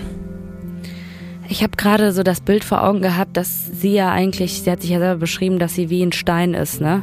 Es ist halt irgendwie so dieses Bild, wenn du einen Stein fragst, magst du mich? Und der Stein glotzt dich einfach nur so an und ist so, weiß ich nicht. Und hatte so meine Emotionen dazu. Aber dann dachte ich so, als du das gerade weiter beschrieben hast, dass sie das auch so empfunden hat, dass dieser Stein wie, da sind so Blumen durchgebrochen, weißt du, und dann kommt da auf einmal so Leben, so ganz schönes. Ines, der Name bedeutet Blume. Und sie ist irgendwie zum Blumenfest geboren worden. Wie schön ist denn jetzt diese, diese Metapher in deinen Augen, ohne zu wissen, dass, dass ihr Name für Blume steht? Ich habe das erste Mal eine positive Gänsehaut Meine in, Güte, in dieser Folge. Ich, ich jetzt auch. Die Forschung finde ich gerade so schön. Oh, ja, man muss natürlich aber jetzt trotzdem noch mal festhalten, dass auch dieses neue Gefühl des Verliebtseins oder was auch immer das genau ist, das ändert natürlich nichts an ihrem Bild vom Rest der Männerwelt. Das ist ja, ja auch ganz klar. Und auch dazu hat sie später nochmal ihre Gedanken festgehalten, wie folgt. Mein Hass auf die Männer war so groß, dass ich nur noch einen Wunsch hatte, selbst ein Mann zu sein. Ich hasste sie, aber wollte so sein wie sie, wollte ihre Kraft haben und so frei sein wie sie, nicht nur ein Stück Fleisch, mit dem sie nach Herzenslust spielen konnten. Und so wird sie tatsächlich ein aktiver Teil der Bande und verschafft sich auch durch ihren Mut, aber auch ihre Kampfbereitschaft, natürlich auch so ein bisschen durch Vikrams Einfluss, immer mehr Respekt. Die junge Liebe und das neue Mitglied feiern aber nicht alle in der Gruppe. Ein Brüderpaar, das sich unter den Banditen befindet und einer höheren Kaste angehört, die haben halt gar keinen Bock, sich jetzt von einem Typen aus einer niedrigeren Kaste und seiner in ihren Augen ehrenlosen Geliebten anführen zu lassen. Vor allem, weil es bis dato auch wirklich sonst keine einzigen Frauen bei den Dacoits gibt und weibliche Mitglieder sind eigentlich sogar komplett verboten. Vikram und Pulan interessiert das aber nicht. Sie veranstalten eine inoffizielle kleine Hochzeitszeremonie in diesem Chambaltal, von dem du das Bild gesehen hast. Die Vorstellung finde ich auch so absurd, dann da mit den ganz ganzen ehrlich, Banditen. können wir das ganz kurz genießen? Also das ist wahrscheinlich nicht die geilste Hochzeit, ja? Und das ist wahrscheinlich auch wirklich, die hat bestimmt auch immer noch keine Schuhe, ne? Und das ist heiß, da sind Hyänen, die haben wahrscheinlich nicht irgendwie einen schön gedeckten Tisch oder sowas. Aber nach all dem, was wir jetzt gerade gehört haben, Oh, das ist gerade mal so eine Erleichterung, dass sie wirklich mal weiß, wirklich ein Highlight in ihrem Leben hat, dass die da ihre Felsenschlucht-Hochzeit unter den Banditen haben. Und ich stelle mir gerade auch irgendwie vor, wie dann Hyänen kommen und dann tanzen die da alle und halten sich an den Händen und den Fotetschkas und weißt du, alle zelebrieren das irgendwie so miteinander. Mhm. und dann singen die und haben so ein Lagerfeuer und so. Und das, das möchte ich gerade ganz kurz, das brauche ich mal als als als Danke, Ines, für den Moment, weil ich glaube, wir haben es wirklich bitter nötig. Und auch sie hatte das bitter nötig. geht scheiße weiter wahrscheinlich, ne? Wir bleiben mal noch jetzt bei den positiven Sachen. Die sind jetzt also quasi verheiratet und Pulan ist damit jetzt sowas wie die zweite Chefin der Banditen geworden. Vikram bringt ihr auch das Schießen bei, sie schneidet sich die Haare ab und sie bekommt eine ehemalige Polizeiuniform, die tragen nämlich alle da von den Banditen und die ersten Stiefel ihres Lebens. Sie hat jetzt richtige Schuhe an. Und sie wickelt sich ein rotes Stirnband um den Kopf. Das ist jetzt übrigens Anfang 1980 schon. Wir gucken uns jetzt das nächste Bild an, aber ich muss vorher noch was sagen. Es ist ein bisschen traurig. Es hat mich sehr geärgert, weil als ich dieses Foto zuerst gefunden habe, stand überall, dass der Mann, den man darauf sieht, Vikram wäre. Aber ich habe dann herausgefunden, dass es gar nicht Vikram ist. Es gibt nämlich einfach kein Bild von ihm. Das ist ein anderer wichtiger Bandit, der später eben auch noch an Pulans Seite oft eine Rolle spielt. Wir gucken uns das jetzt aber trotzdem an, alleine um einfach Pulan zu sehen, wie sie aussieht, was sie anhat und so ein bisschen diesen Status jetzt gerade, wie es so ist. Krass. Also, er sieht auf jeden Fall krass nach einer Kämpferbraut aus. Also wirklich so jemand, wo du dir denkst, okay, don't fuck with her. Äh, Im wahrsten Sinne des Wortes. Und ähm, ich muss sagen, sie hat auf jeden Fall schon einen sehr kritischen, skeptischen Blick. Ist jetzt natürlich eine Momentaufnahme, ne? Also, also interessant, dass die diese Polizisten-Outfits tragen. Ich würde mal schätzen, die haben die nicht freiwillig bekommen von den Polizisten.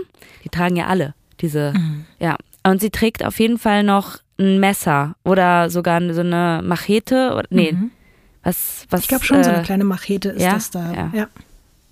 Ich meinte ja schon, dass eine Frau als Teil von so einer Banditengruppe eh sehr, sehr besonders ist oder beziehungsweise das Besonderste, was man sich da eigentlich vorstellen kann, dann auch noch in einer Führungsposition. Und jetzt bestimmt Pulan auch noch die Ziele der gemeinsamen Angriffe. Pulan möchte nämlich nicht einfach nur normale Raubzüge durchführen, sie will Rache. Zusammen mit Vikram und einigen anderen Banditen macht sie sich jetzt auf den Weg in das Dorf, aus dem sie als Zwölfjährige vor ihrem Ehemann geflüchtet ist. Jetzt, fast sechs Jahre später, verspürt sie nicht mehr den Hauch von Angst, als sie dort genau auf diesen Mann trifft. Ganz im Gegenteil, sie fühlt sich so stark wie noch nie zuvor. Pulan zwingt ihn zu Boden und prügelt auf ihn ein. Auf ein Körperteil konzentriert sie sich dabei besonders. Sie zieht ihm die Hose runter und tritt ihm mit ihren neuen Stiefeln so lange zwischen die Beine, bis dort gefühlt nicht mehr viel übrig ist. Irgendwann dürfen auch ihre Begleiter mitmachen. Halb bewusstlos hieven sie den Mann dann auf einen Esel und führen ihn durchs Dorf. Pulan verkündet dabei lautstark, Das passiert mit allen Männern, die junge Mädchen heiraten. Bevor die Gruppe abhaut, nehmen sie Pulans Peiniger noch alles weg, was sie tragen können. Und so machen sie es jetzt mit jedem Mann in und um Doha Kapurwa, der Pulan oder eine andere Frau missbraucht hat. Auch Pulans Heimatdorf stattet die Bande dann einen Besuch ab.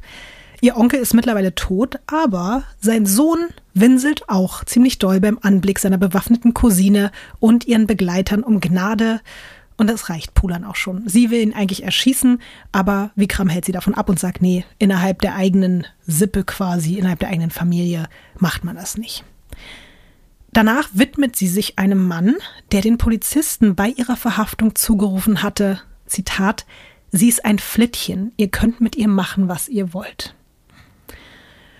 Er liegt weinend vor ihr auf dem Boden, er bettelt darum, verschont zu werden, aber Pulan denkt daran, wie sie auf der Polizeistation auch niemand verschont hat. Sie schließt die Augen und schießt. Zum ersten Mal auf einen Menschen.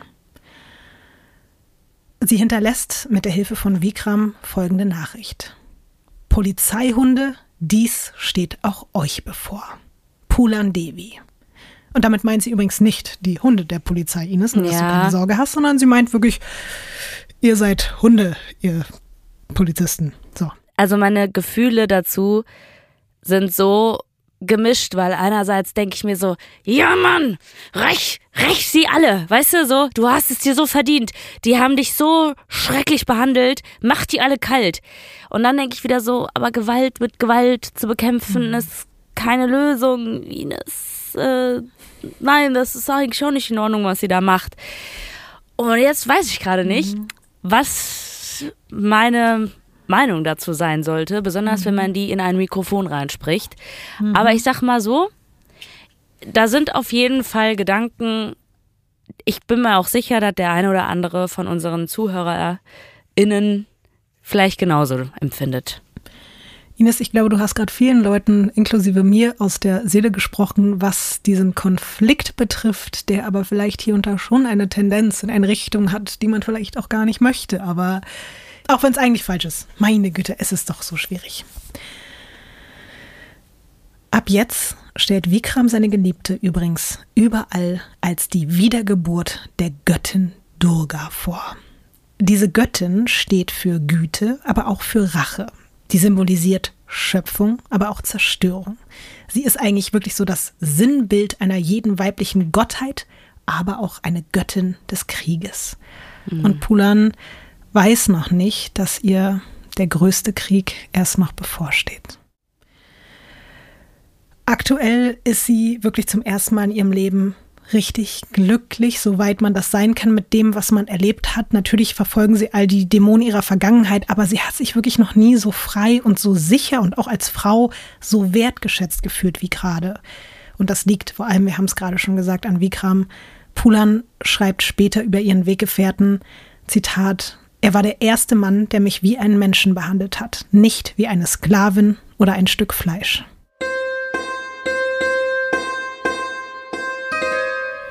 Was Pulan und Vikram nicht ahnen, die beiden Brüder, die ich schon erwähnt habe, die mit ihrem neuen Anführerpärchen überhaupt nicht einverstanden sind, planen hinter ihrem Rücken einen Anschlag. Am 13. August 1980 wird Vikram, während er schläft, erschossen. Pulan liegt daneben und weiß erst gar nicht, was los ist. Sie hat keine Ahnung, was gerade passiert ist. Sie spürt nur das warme Blut ihres Mannes auf sich. Schon wieder so grauenhaft. Oh Gott, jetzt wird ihr der einzige Mensch genommen, der sie je geliebt hat.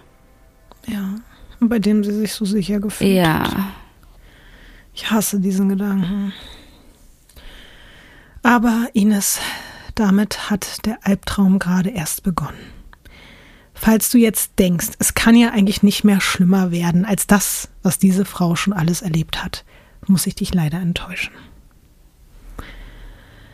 Die Brüder Lal Ram und Sri Ram Singh entführen Pulan Devi und schleppen sie in ein Dorf namens Bemai. Fast alle Bewohner dort gehören einer höheren Kaste an und fast alle kennen Pulans Namen. Sie wissen, dass sie die junge Frau ist, die jegliche Ehre verwirkt haben soll und sich Männern gegenüber respektlos verhält. Und wir sind wieder bei diesem schrecklichen Wort freiwillig. Das, was dann folgt, wird für Pulan die größte Hölle auf Erden. Man schleift sie nackt von Tür zu Tür durch das Dorf. Jeder darf mit ihr machen, was er möchte. Boah, ist das grauenhaft. Boah, Lotte. Ich weiß. Ich, ich glaub das nicht. Das ist ein nie aufhörender Albtraum. Man hat sich doch so für sie gefreut, dass das wirklich, dass sie sich da rausgekämpft hat. Oh Gott. Trau mich fast gar nicht, das auszusprechen, weil sich das vorzustellen zerstört einen nur beim Gedanken. Das, was ich dir gerade beschrieben habe, was da mit ihr passiert, geht drei Wochen lang so. Jeden Tag? Drei Wochen. Es gibt einige Interviews von ihr. Sie hat auch über dieses Erlebnis gesprochen. Ich habe jetzt nichts von den besonders schlimmen Teilen rausgesucht. Ich habe einen mini kleinen Ausschnitt gefunden, den ich übersetzen konnte. Wir hören einfach kurz ihre Stimme und ich lese danach vor, was sie gesagt hat.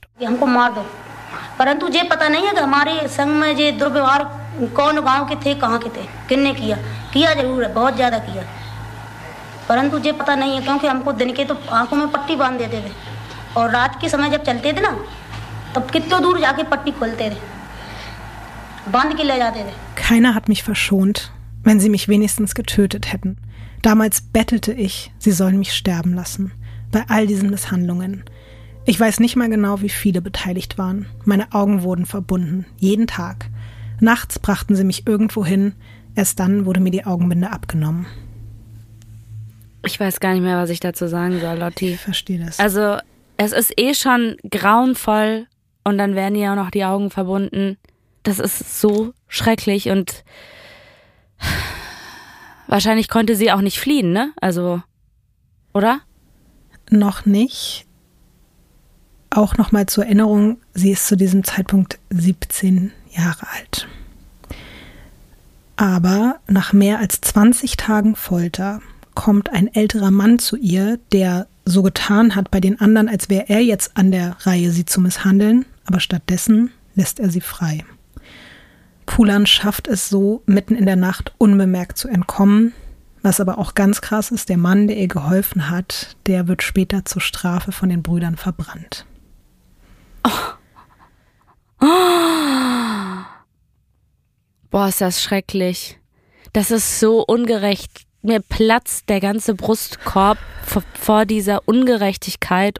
Dieser Hass auf diese eine Person, auf Pulan, muss ja auch so krass gewesen sein, oder? Also, und dann halt auch, wenn jemand anderes sagt, komm, jetzt lass sie laufen. Wir haben sie wirklich genug geschändet, gedemütigt, ihr alle Grausamkeiten angetan. Und dass dann trotzdem nicht genug ist, dass dann der Mann noch verbrannt werden muss. Ines, auch da muss ich gerade zum Beispiel wieder an die Situation im Iran aktuell denken, dass man das ja auch zur Abschreckung tut. Weißt du, all die Männer, die sich jetzt auch mit auf die Straßen trauen und sagen, wir kämpfen jetzt an der Seite der Frauen und Mädchen für ihre Rechte, aber natürlich auch für ihre eigenen Rechte, dass auch die ja jetzt teilweise abgeknallt werden, gefoltert werden, in irgendwelche Gefängnisse gesteckt mhm. werden, um eben auch den anderen zu sagen, naja, wenn ihr das auch machen wollt, dann wisst ihr ja, wie das ausgeht. Und das finde ich auch so schrecklich. Und dann werden diese Leute aber auch noch systematisch aus dem Weg geräumt, damit nicht noch mehr Leute sich damit auf die Seite stellen. Das ist ja. alles so grauenhaft.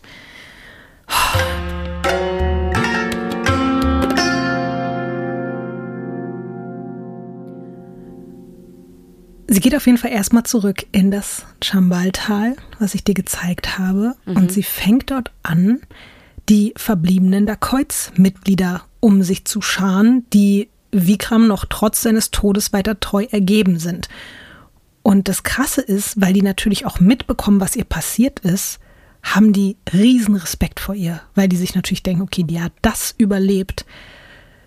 Sie akzeptieren Pulan Devi ab da wirklich als ihre neue, richtige Anführerin. 40 bis 50 Männer folgen Pulan und sie wird somit zur ersten richtigen Banditenkönigin Indiens. Ich zeige dir jetzt noch ein aktuelles weiteres Bild aus der Zeit, wo man sie jetzt so richtig als Banditenkönigin sehen kann. Jetzt lacht sie wenigstens wieder, aber ich muss sagen, trotzdem heftiges Foto. Mhm. Also sie hat auf jeden Fall eine Waffe in der Hand, so ein mhm. Gewehr und Munitionsgürtel nennt man das, glaube ich, auch, ja. ja. ja.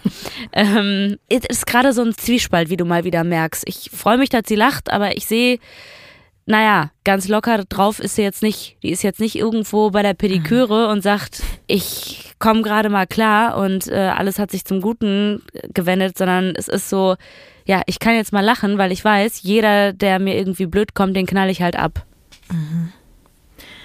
Ja, es ist auch jetzt wirklich so, also du hast ja schon das gesagt, was da am meisten in diesem Bild ins Auge sticht. Man sieht Pulan nicht mehr ohne Waffen in der Hand und ohne Munition an ihrem Körper, aber das kann man ihr auch nicht verdenken. Ich verstehe das komplett ja. nach dem, was sie erlebt hat. Das Krasse ist auch, von jetzt an nennen sie die anderen einfach nicht mehr Pulan Devi, sondern Pul Singh. Das ist die männliche Form ihres Namens, weil sie in ihren Augen jetzt wirklich einfach genauso tapfer ist wie ihre Brüder quasi. Sie sehen sie jetzt auch nicht mehr als Schwester, sondern da ist jetzt ihr Bruder.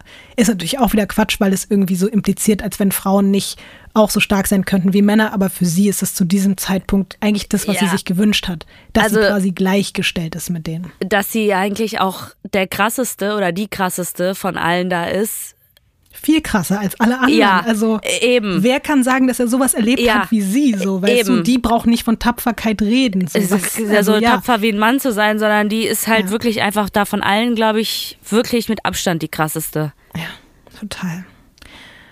Und unter ihrer Leitung zieht die Gang jetzt alle möglichen spektakulären Raubzüge durch. Bestohlen werden natürlich nur Menschen höherer Kasten, aber das ist nicht alles. Pulan verteilt große Teile der Beute unter den Ärmsten der Armen. Robin Hood? Ja, viele nennen sie auch zu dieser Zeit Robin Hood. Sie macht auch andere Aktionen, die sehr gut ankommen bei den Menschen, sehr, sehr gut ankommen. Sie ohrfeigt und enteignet zum Beispiel irgendwelche Großgrundbesitzer, die Bauern wie Sklaven behandeln und sie beginnt zudem Jagd auf Vergewaltiger zu machen. Es spricht sich rum, dass jede Frau in der Region unter ihrem Schutz stehe. Es heißt, sie würde Männern, die sie auf frischer Tat ertappt, vor den Augen des ganzen Dorfes den Penis abhacken oder zertrampeln. Auch dazu gibt es ein interessantes. Ich hatte ein Foto von ihr. Nee. Ich war gerade so. Äh, okay, du hast das wirklich so gesagt, dass ich dachte, wie jetzt gibt es ein Foto davon? Okay. Nee. Ja, ich glaube, da müssen jetzt vielleicht auch wirklich die ein oder anderen Menschen, die einen Penis haben, stark sein, weil ich kann mir vorstellen, dass das weil es auch einfach wehtut, die Vorstellung gerade als unschuldiger Mensch, dass jemand so etwas mit einem macht, aber versucht euch das einfach nicht vorzustellen. Zitat von ihr. Jedes Mal, wenn ich vernahm, wie eine Frau vergewaltigt wurde, zertrat ich die Schlange. Ich zerstümmelte sie. Es war meine Rache und die Rache aller Frauen. Ich glaube, ich muss nicht erklären, wofür Schlange steht, oder? Nee. Sie hat tatsächlich auch, und ich verstehe auch das, sie hat niemals Penis gesagt, sie hat immer nur von Schlange geredet. Ich glaube auch, weil sie das so für sich, mhm. glaube ich, so als Verarbeitung vielleicht wie so dieses Entmenschlichen, dass das dann wie so ein Tier war, was sie angegriffen hat. So, das fand ich auch ganz krass. Also sie hat immer nur von Schlange geredet. So. Ich habe ja schon gesagt, es spricht sich rum und überall, wo sie auftaucht, vor allem da auf diesen, in diesen ländlichen Gebieten, in den doch teilweise sehr verarmten Dörfern, rufen die Menschen ganz, ganz laut, wenn sie das Dorf wieder verlässt, Lang lebe Pulandevi. Ein ganz bestimmtes Dorf wird diesen Satz aber nicht rufen. Ganz im Gegenteil. Ihr persönlicher und blutigster Rachefeldzug steht nämlich noch bevor. Am 14. Februar 1981, ein halbes Jahr nachdem sie der Hölle entkommen ist, führt sie ihre Bande nach Bemai, den Ort, in den sie die Brüder verschleppt haben. Zusammen mit ca. 40 Banditen im Rücken fordert sie die Dorfbewohner auf, aus ihren Häusern zu kommen und die Brüder auszuliefern. Aber alle behaupten erstens, dass sie gar nicht wissen, welche Brüder gemeint sind und sie wüssten auch nicht, wo sie sind. Und sie sagen auch, dass sie sie noch nie gesehen hätten. Sie wissen mhm. gar nicht, wer sie sei und sie hätten auch überhaupt nichts gemacht. Pulan weiß aber sehr wohl, was sie getan haben. Sie lässt 30 Männer aus dem Dorf zu einer Böschung marschieren und konfrontiert sie dort wieder und wieder mit ihren Taten. Sie hocken da mit den Armen hinter den Kopf auf dem Boden und flehen Pulan um ihr Leben an. So wie sie die Männer um ihren Tod angefleht hat. Als einer der Männer weiter abstreitet, schuldig zu sein, befehlt Pulan ihren Banditen, ihn zu erschießen. Auch der Nächste, der nicht kooperiert, wird erschossen. Auch wenn sie es selbst später bestreiten wird. Auch Pulan nimmt ihre Waffe in die Hand und schießt. Immer und immer wieder. Wie viele und wen sie genau trifft, das lässt sich nicht rekonstruieren. Fakt ist, hunderte Kugeln durchsieben die Männer, die da vor ihr auf dem Boden knien. 22 von ihnen sterben. Acht überleben, schwer verletzt. Pulan Devi, die Banditenkönigin, wird nun auch im ganzen Land als Rachegöttin und kaltblütige Mörderin bekannt. Die überlebenden Dorfbewohner sprechen später von einem Massaker gegen unbewaffnete, unschuldige, edle Menschen. Die Morde werden übrigens auch irgendwann als Valentinstagsmassaker bekannt. Wie siehst du das, was da passiert ist in dem Dorf? Ich finde es zu heftig, muss ich ganz ehrlich sagen. Also ich kann ja auch nicht sagen, was jetzt der richtige Weg gewesen wäre oder was man hätte machen können, weil das System so fucked up ist. Sie kann ja nicht einfach zur Polizei gehen und diese Männer dort anzeigen für das, was sie getan haben. Und ich verstehe total, dass man sich nach einer Gerechtigkeit sehnt. Aber ich kann das auch nicht einfach gutheißen, was da passiert ist. Weiß ich nicht. Wie siehst du das? Auch da geht es mir wieder total ähnlich, dass man einerseits irgendwie denkt, sie hatte gar keine andere Möglichkeit, um irgendwie in irgendeiner Form Rache, Gerechtigkeit, Vergeltung, was auch immer zu bekommen. Aber es hat nichts besser gemacht. Das ja. ist das Schlimme. Es hat nicht ihren Schmerz geheilt und es hat nicht ihre Wunden irgendwie geschlossen und es hat am Ende sie halt einfach zu einer Mörderin gemacht. Ich habe auch noch gerade weggelassen den Fakt, dass auch da, und ich meine, es macht es jetzt nicht mehr noch schlimmer oder noch besser, aber das spiegelt noch mehr auch den Charakter dieses Massakers wieder, dass auch da teilweise die Männer, die angeschossen waren und noch am Leben waren, denen wurde dann auch noch der Penis abgetrennt oder die Nasen abgeschnitten und so. Also es war halt auch schon so richtig bestialisch. Die, die dann da irgendwie noch lagen in ihrem eigenen Blut, mussten auch wirklich noch mehr leiden und deswegen habe ich auch vorhin das erzählt mit der Augenbinde. Sie hat natürlich viele gesehen und viele wiedererkannt, aber manche auch nicht. Und das sagen im Nachhinein auch viele, dass es auch wirklich Unschuldige getroffen hat. Mhm. Und die Brüder waren ja noch nicht mal vor Ort. Und auch das macht es natürlich total schwierig in der Bewertung. Und deswegen habe ich auch von Anfang an gesagt, für viele ist sie eine Heldin, aber für viele ist sie auch ab diesem Moment einfach eine bestialische Mörderin. Mhm. Ja, und um mal zu den Konsequenzen zu kommen, die dann auch noch politisch daraus resultiert haben, da alle Opfer Angehörige einer höher gestellten Kaste sind und Pulans Bande ja aus der untersten Schicht stammt, haben politische Vertreter dort in der Region totale Angst, dass es zu Ausschreitungen zwischen den Kasten kommen könnte, was auf jeden Fall eben naheliegend ist und deswegen muss sofort gehandelt werden. Interessanterweise ist zu diesem Zeitpunkt gerade eine Frau Premierministerin in Indien, Indira Gandhi. Auch das zeigt mal wieder die Gegensätze des Landes, weißt du, nach allem, was ich dir erzählt ich habe. Ich war auch gerade richtig ja. Äh, verwundert über das, was du gesagt hast. Das ist absurd, oder? Weil da habe ich nochmal drüber nachgedacht, beziehungsweise mich hat tollerweise meine wunderschöne, tolle Managerin Saicha auch darauf gebracht, deren Eltern aus Indien stammen, dass sie auch gesagt hat, zu diesem Zeitpunkt, dass also als Indira Gandhi erstmal zur Premierministerin ernannt wurde, das war Mitte der 60er, da wäre ein weibliches Staatsoberhaupt in Deutschland noch undenkbar gewesen, weißt du? Und das zeigt ebenso, wie widersprüchlich das ist. Aber was natürlich auch trotzdem krass ist und irgendwie auch dann makaber ist in dem Moment, dass es ausgerechnet dann eine Frau ist, die persönlich die Ergreifung der Banditenkönigin fordert. Also da redet die Ministerpräsidentin im Radio davon, dass Pulan Devi unbedingt gefasst werden muss. Und so wird Pulan zur meistgesuchten, aber auf der anderen Seite auch meist verehrten und auch meist verhassten Person des Landes. und man setzt ein Kopfgeld von 10.000 Dollar auf sie aus. 10.000 Dollar sind da wahrscheinlich auch wirklich unglaublich viel Geld, oder? Mhm. Ja, extrem.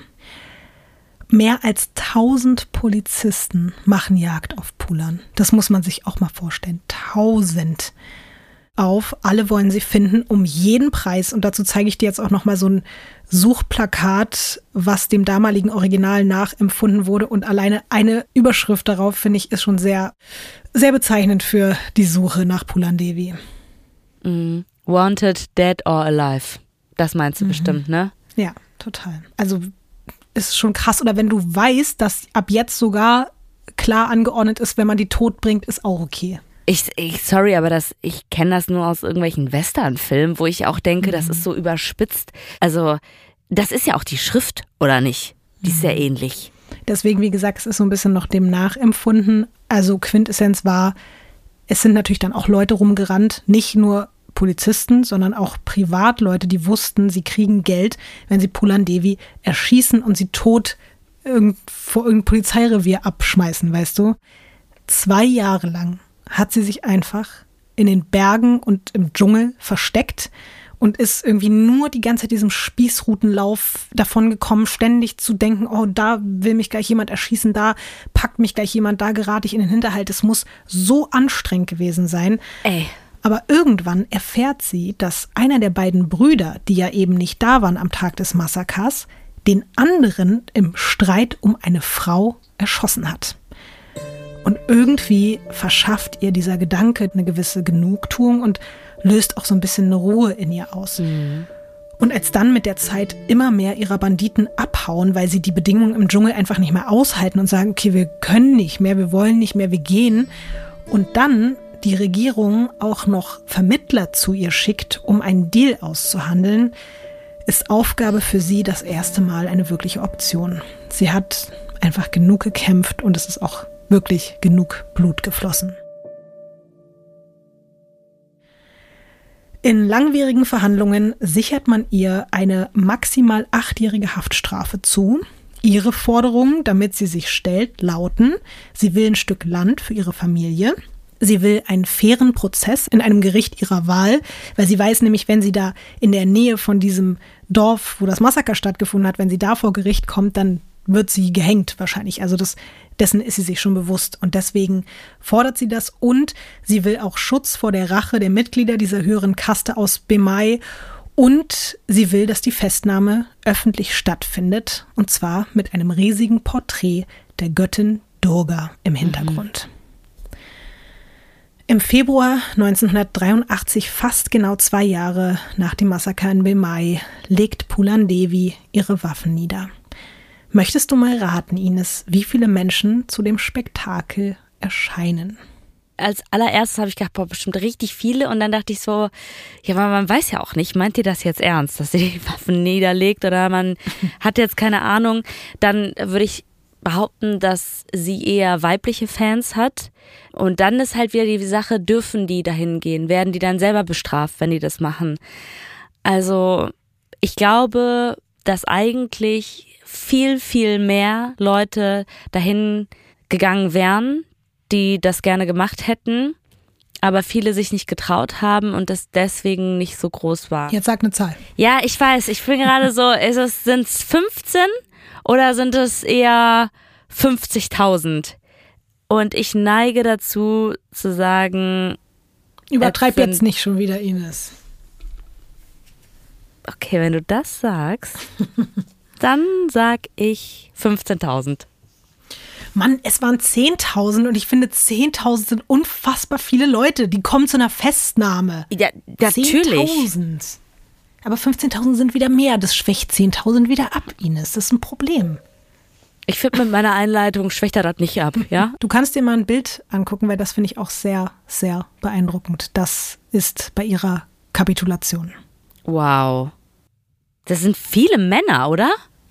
Ja, es sind viele Männer. Also sie ist in dem Moment einfach auch schon eine Symbolfigur, nicht nur für Frauen, sondern auch, glaube ich, für Männer. Da geht es auch nicht nur um das Geschlecht, sondern auch um diese Kastenproblematik, dass mhm. eine Frau aus so einer niedrigen Kaste sich einfach gewehrt hat und gekämpft hat und am Ende da oben auf einer Bühne steht und sagt, okay, ich ergebe mich jetzt, ich werde meine Strafe hinnehmen und akzeptieren, aber ich habe bis hierhin alles getan, um ja, im Rahmen der rechtlichen und nicht rechtlichen äh, Mittel, die ich irgendwie habe, zu kämpfen gegen all die Ungerechtigkeit. Und deswegen, glaube ich, konnten sich auch so viele mit ihr identifizieren, sowohl Frauen als auch Männer.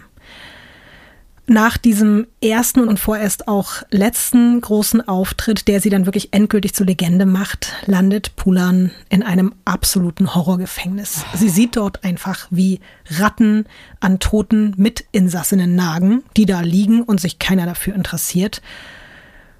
Zum Glück hat sie Briefkontakt mit Indira Gandhi und sie wird dadurch in ein etwas besseres Gefängnis verlegt. Aber auch dort, also wirklich, also etwas besseres bedeutet einfach nur, da liegen keine toten Mitinsassinnen die rum, von Ratten da werden abgenagt ja. werden. Auch an die versprochenen Abmachungen wird sich nicht gehalten. Kein Land für die Eltern und Pulan wird statt acht zu elf Jahren hinter Gittern verurteilt. Und das ohne auch nur einen einzigen Tag eines Prozesses. Mhm. Sie wird einfach so elf Jahre ins Gefängnis gesetzt.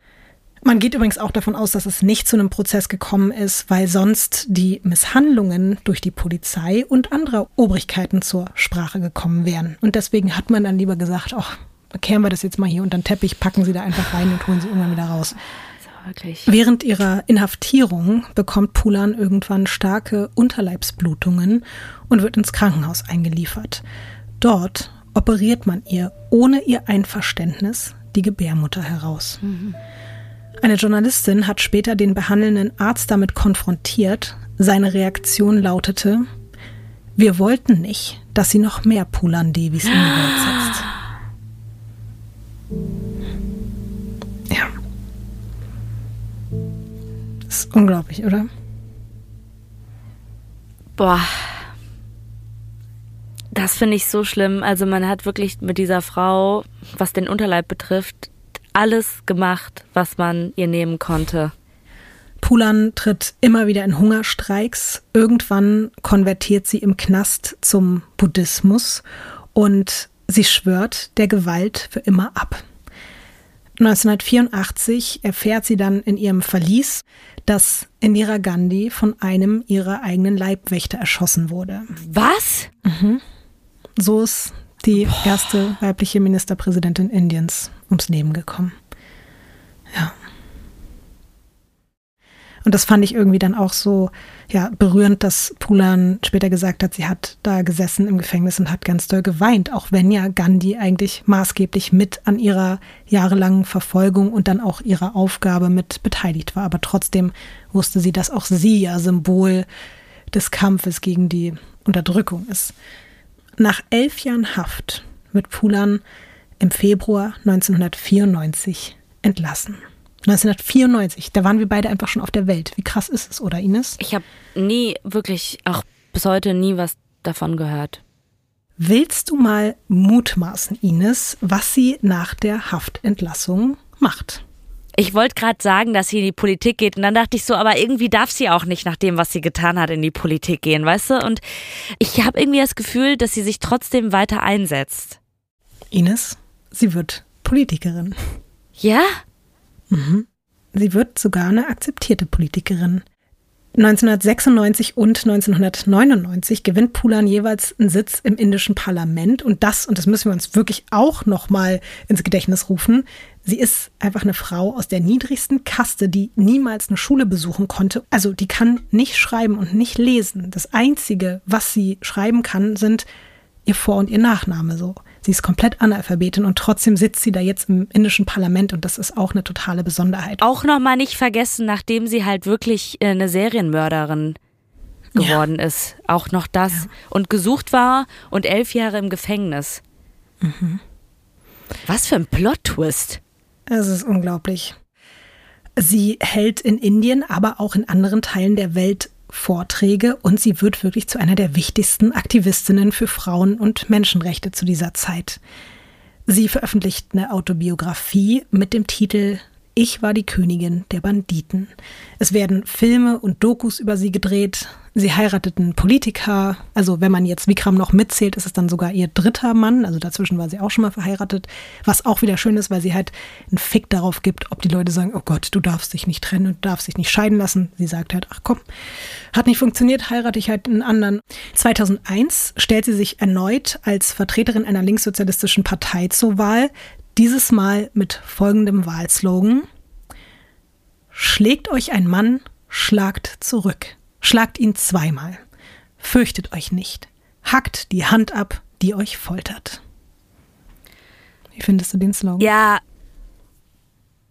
also ich kann das nur wiederholen, dass ich nicht finde, dass man Gewalt mit Gewalt ausgleichen sollte. Also als Wahlslogan äh, ist mir zu extrem, ehrlich gesagt. Krasserweise funktioniert es aber und natürlich liegt das wahrscheinlich auch daran, dass ganz viele Frauen noch nie überhaupt sowas gehört haben, dass sie diese Gedanken haben dürfen und dass das eine Option ist, sich zu wehren. Und deswegen ist das auf jeden Fall so, dass sie da eine absolute Spitzenkandidatin wird aus dieser Zeit zeige ich dir jetzt natürlich auch nochmal Bilder von Pulan bei öffentlichen Wahlkampfauftritten als Politikerin. Ich möchte auch nochmal betonen, ne, dass ich verstehe, wenn diese Frauen wirklich keine Wahl haben, keine Rechte, gedemütigt werden, misshandelt, sexualisierte Gewalt die Tagesordnung ist und du irgendwann du einfach nicht mehr kannst und so einen Spruch hörst, dass du das gut findest, ich habe da ein Verständnis für. Ne? Ich möchte nur einfach nicht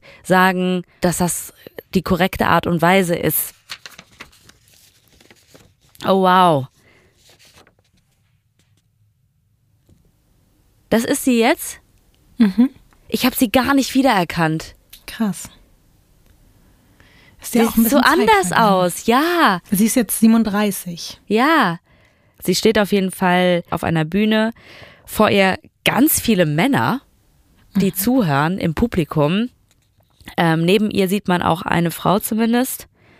Und ehrlich gesagt, mehr Frauen sehe ich gar nicht. Tritt sie nur von Männern auf? Ich glaube, auch da ist es halt wieder so, dass oft Frauen aus dem öffentlichen Leben so verdrängt werden, dass die dann halt auch bei solchen Aktionen gar nicht teilhaben. Aber auch da habe ich wieder gedacht, wie krass es ist, dass aus diesem Aspekt heraus, wo sie herkommt und was sie erlebt hat mit Männern, die sie nur beschimpft und geschlagen und vergewaltigt haben. Und jetzt sitzen die da alle ganz ruhig, halten ihre Schnauze und hören ihr zu. Das finde ich halt auch irgendwie so, das hat sie einfach so verdient. Und da ja. freue ich mich auch. Und sie ist ja jetzt zu diesem Zeitpunkt, muss man auch sagen, bei allem, was passiert ist, aber sie ist, wie gesagt, zum Buddhismus konvertiert, auch weil es im Buddhismus ja dieses ganze Kastending nicht gibt und weil sie eben auch wollte, dass dieses ganze Gewalt und ja, und das Karma-Konto bei der ist, glaube ich, auch ja. ziemlich im Dispo. Ja. Ja. ja. ja, das hätte sie wahrscheinlich auch nicht mehr aufholen können und wäre dann vielleicht wirklich im nächsten Leben als Floh auf einem Hund wieder geboren. Und deswegen war dann klar, lieber neue Religion, wo das hier keine Rolle spielt. Aber deswegen, sie ist auch zu diesem Zeitpunkt so Frieden steht für sie auch über allem und sie will einfach nur keine Gewalt mehr und sie will einfach nur die Welt zu einem besseren Ort machen und dass da auch ihr die Möglichkeit für geboten wird, finde ich irgendwie einfach sehr, sehr wholesome.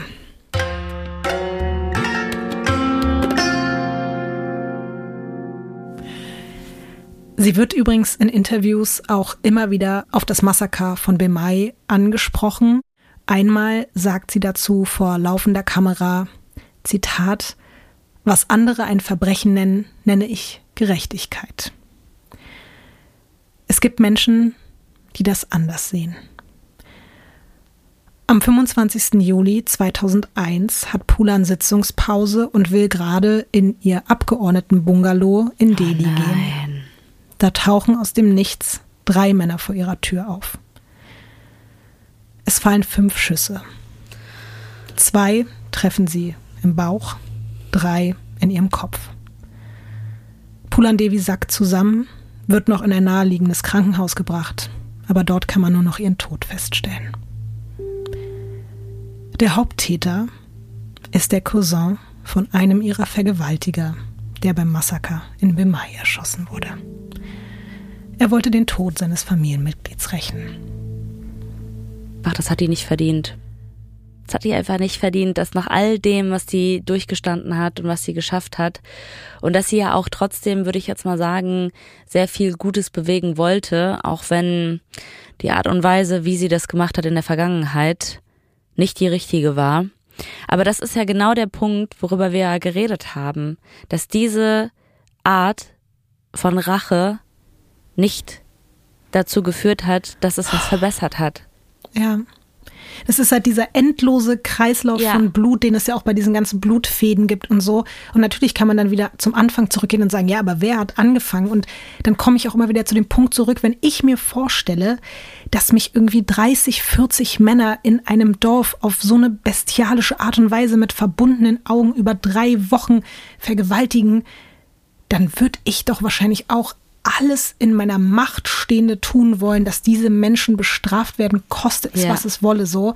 Und dann kann ich das auch wieder verstehen, so. Also, weißt du, dass man vielleicht jetzt auch wieder aus seiner privilegierten Position heraus, ich denke, ja, aber das ist ja eigentlich moralisch total verwerflich. Und dann, wenn ich es mir ein bisschen mehr vorstelle, denke ich so wieder, ja, wahrscheinlich hätte mir jemand eine Waffe in die Hand gedrückt und ich hätte nichts mehr zu verlieren gehabt. Wer weiß. Klar verstehe ich dann auch wieder, dass der Typ seinen Cousin irgendwie rächen will, aber dann denke ich, nee, aber dein scheiß Cousin hat diese Frau vergewaltigt mit all den anderen und er hat es irgendwie auch verdient und dann platzt mein Kopf genauso wie deiner vorhin und ich weiß nicht, was ich denken und machen soll. Aber auch für mich ist das so tragisch, dass ich auch am Ende denke, es hätte da einfach aufhören müssen. Es hätte irgendwann aufhören müssen und jetzt ist sie tot und ist einfach mit 37 Jahren an dem Punkt gestorben, an dem sie vielleicht wirklich zum ersten Mal in ihrem Leben irgendwie eine Art von Freiheit am Ende hatte. Ja. Und vielleicht wirklich hätte etwas bewirken können. Ja. Der Haupttäter wird noch am, oder ein paar Tage später wird er verhaftet. Was, was glaubst du, passiert mit ihm? Also, so wie du das schon wieder betonst, ich glaube, die werden nicht mal Gefängnisstrafe bekommen haben. Also, wir reden jetzt mal nur über den Haupttäter. Ja. Der landet zwar in einem Hochsicherheitsgefängnis und wird dort auch offiziell zu lebenslanger Haft verurteilt, aber 2001 verschwindet er wie von Zauberhand aus diesem Hochsicherheitstrakt. Mhm. Und im Nachhinein sind sich einfach alle einig, dass da mal wieder Leute aus ganz obersten Positionen mitgeholfen haben, den da rauszuholen. Und dann, wie gesagt, das war 2001, dauert es einfach 13 Jahre, bis man ihn wieder festnehmen kann. 2014 wird er dann nochmal zu lebenslanger Haft verurteilt, aber der oberste Gerichtshof von Delhi lässt ihn nach zwei Jahren gegen Kaution frei. Also seit 2016 läuft der Typ einfach wieder rum, nachdem er nur vielleicht zweieinhalb Jahre oder so im Gefängnis verbracht hat. Ich will auch auf gar keinen Fall, dass wir mit dem Blick auf die Täter hier enden. Deswegen würde ich zum Schluss noch sagen, dass Pulan Devi bis heute zum Glück in den modernen Frauenrechtsbewegungen weiterlebt. Neben Aktivistinnen, die soziale Netzwerke und Medien für Aufklärungskampagnen nutzen, was ja damals auch so noch überhaupt nicht möglich gewesen wäre, gibt es auch Gruppen, wie zum Beispiel die Gulabi Gang. Das ist eine Art Frauenbürgerwehr. Die tragen so pinkfarbene Saris und die laufen mit Stöcken bewaffnet durch die Gegend, um gewalttätige Männer oder Polizisten zu verprügeln, die sich weigern, Vergewaltigungs- und Missbrauchsfälle zu untersuchen. Mhm. Und ich fand es ganz schön, weil gar nicht weit weg von Pulans Heimatdorf ist ein Bild entstanden von dieser Gulabi-Gang, die eben besonders auch im Norden Indiens unterwegs ist, weil es dort auch besonders schwierig immer noch ist und besonders wenig Vergewaltigungen auch später vor Gericht landen und so. Und deswegen, du kannst dir mal ein Bild angucken von dieser Gulabi-Gang ja, sehr viele Frauen, alle halten eine Hand nach oben. Ganz vorne ist eine mit einer Faust. Ach so, die anderen halten auch viele Stöcke in der Hand. Ja, alle in pink oder rosa. Hat auf jeden Fall sehr viel Stärke, dieses Foto. Auch wenn die Gulabi-Gang auch nicht unumstritten ist. Natürlich ja. sagen da auch ganz viele, ja, am Ende Gewalt mit Gewalt bekämpfen. Aber auch da denke ich mir, wenn du als Frau dieser permanenten Gefahr ausgesetzt bist, dass du einfach irgendwo langläufst und vergewaltigt wirst, dann verstehe ich vollkommen, dass du dir einen fucking Stock nimmst, deine 30 besten Freundinnen aus dem Dorf und sagst, nee, jetzt reicht's. Ich schlag euch damit, wenn ihr mir auch nur einen Zentimeter zu nahe kommt. Und ich verstehe es einfach. Ich kann, ich kann nicht anders als das zu verstehen. Wie sollst du dich anders wehren in dieser Welt? Und natürlich versuchen sie es ja auch. Und sie versuchen es mit Demonstrationen und mit Aufklärungen und mit, mit Flyern und so weiter. Aber sie müssen sich auch einfach auf eine Art wehren, die man eben vielleicht wirklich in einer anderen Welt nicht nachvollziehen kann. Ja. Und das finde ich auch nochmal wichtig zu sagen. Ohne Frauen wie Pulan Devi wäre das so heute vielleicht nicht möglich gewesen. Sie hat auf jeden Fall den Grundstein gelegt für ganz viele feministische Bewegungen und Gedanken in diesem Land. Und das macht natürlich schon irgendwie Mut und Hoffnung. Aber auf der anderen Seite müssen wir auch ganz realistisch sein. Der Weg zu einem sicheren und gleichberechtigten Land wird weiterhin noch ein sehr, sehr steiniger und harter bleiben.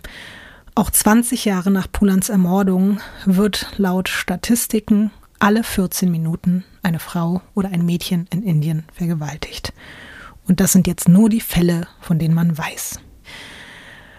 Und ich möchte die heutige Geschichte aber abschließen mit, es klingt jetzt vielleicht doof, aber ich habe mich so viel mit ihr befasst, dass ich irgendwie schon sagen kann, mit einem meiner Lieblingsbilder von Pulan Devi und einem Zitat von ihr. Du kannst erstmal das Bild umdrehen Wow, sie sieht auf jeden Fall aus wie eine Queen. Mhm. Sie sitzt da in der Mitte mhm. auf einem Stuhl. Um sie herum Männer, hinter ihr direkt einer auch mit einem Gewehr, so nach dem Motto, ich beschütze die, komme was mhm. wolle. Und irgendwie natürlich diese Traurigkeit wird wahrscheinlich ihr Gesicht nie wirklich verlassen haben. Aber irgendwo ist so ein bisschen vielleicht Gelassenheit da, weil man sie so sitzen sieht. Ich finde, das, das ist so eine Momentaufnahme, wo man einfach sieht, wie du schon gesagt hast, sie ist die Königin der Banditen, sie ist die Rachegöttin und wollte dir noch ein Zitat von ihr vorlesen.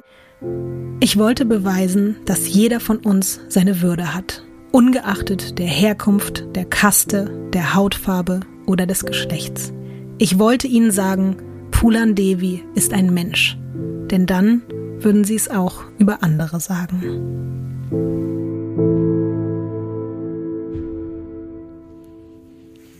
Das finde ich wirklich, ich, also, Lotti, wie gesagt, es sind so viele gemischte Gefühle und irgendwie, ich beneide diese Frau für all das, was sie getan hat, alleine auch diesen Überlebenswillen, wie krass sie sich alleine auch die Vorstellung durch diese Wildnis gekämpft hat, dass sie es geschafft hat, dass sie nie müde geworden ist, dann doch irgendwann aufzugeben und dass sie halt wirklich einfach so abgeknallt wurde, dass das dann ihr Todesurteil war.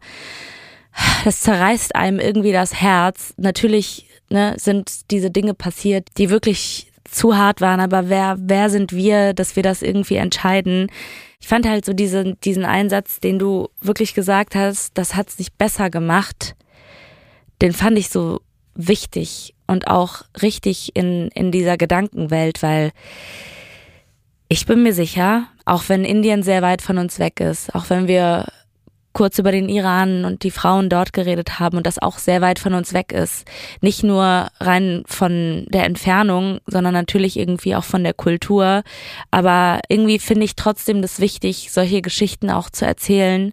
Und ich würde mir auch wünschen, dass trotzdem, auch wenn man irgendwie immer das Gefühl hat, so viele scheitern und man kommt irgendwie nicht, nicht voran und es passiert nichts Besseres. Und ich meine, wir in Deutschland haben auch noch so viel, was sich verbessern muss. Und ich meine, klar, wenn ich so auch an das, an das Thema sexualisierte Gewalt denke, mir tut das einfach so leid, wie oft man das Gefühl hat, man kann damit nichts erreichen. Aber das darf halt nicht der Punkt sein, weswegen man aufgibt und das nicht macht. Und ich würde mir einfach wünschen, dass man sich auch hier wieder so ein bisschen diesen Kampfgeist von der Pulan nimmt, von Pulan Devi und sagt, auch in mir schlummert so jemand, der nicht aufgibt, der sich nicht vielleicht mit Rache, weil das sollten wir auch lernen, dass das nicht der Weg ist, aber für Gerechtigkeit zu kämpfen. Und ich glaube auch, also so wie das jetzt auch in der Geschichte ist, wenn Leute laut werden und sich stark machen, ich bin mir sicher, es kommen immer mehr Leute dazu. Deswegen habe ich auch wirklich eine ganz tiefe Bewunderung für diese Frau, für das, was sie geschaffen hat.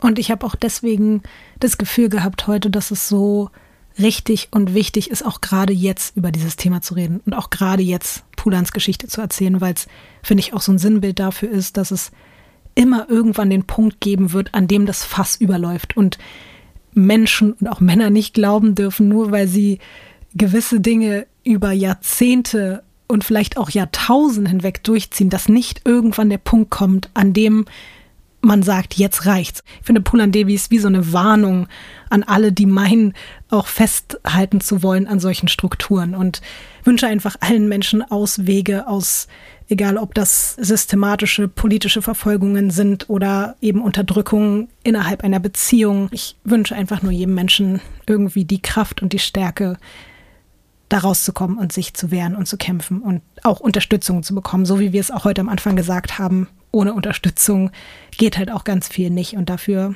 müssen auch alle anderen die Augen aufhalten und sich gegenseitig unterstützen. Ines, wir haben ganz, ganz lange keine Musik ja. mehr gehört. Es gibt ganz, ganz viele Jetzt Songs über Pulan.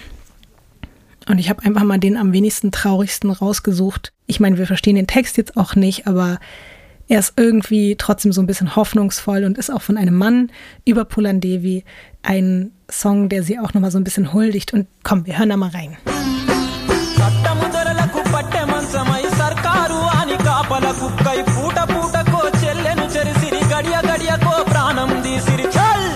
న్యాయమూర్తులు చెప్పని న్యాయం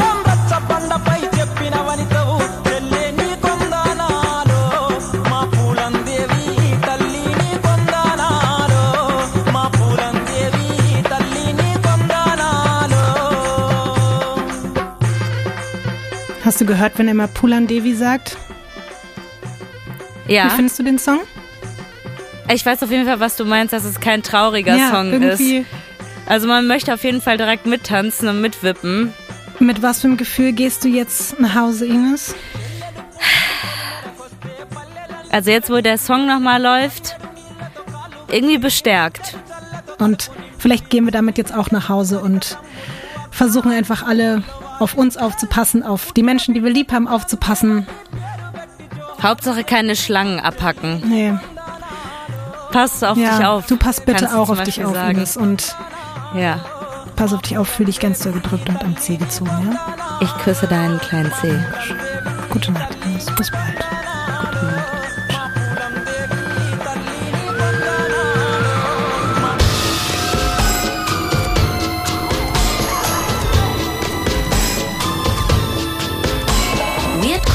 Ist ein Studio Womans Original nach einer Schnapsidee von Visavi und Ines Agnoli. Skript und Recherche Visavi. Executive Producer Konstantin Seidenstücker. Produktion und Redaktion Sarah Omar. Assistant Producer Peace Solomon Obong. Musikton und Schnitt Christian Pfeiffer und Chris Kahles.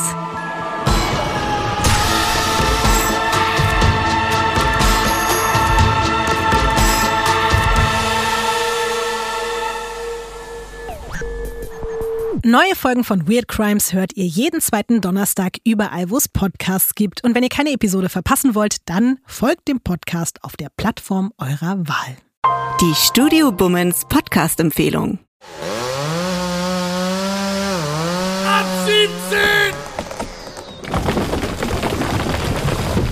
Ich bin Tommy Wosch. Äh, und ich bin Katrin Wosch. Hallo. Und zusammen sind wir die Meyers. Naja. Wir sind aber vor allem ein Ehepaar. Wir sind ein glückliches Ehepaar, aber nur, wenn ihr diesen Podcast abonniert. Ab 17. Also wenn ab 17 ein Pferd wäre, dann wäre es ein echt tolles Pferd.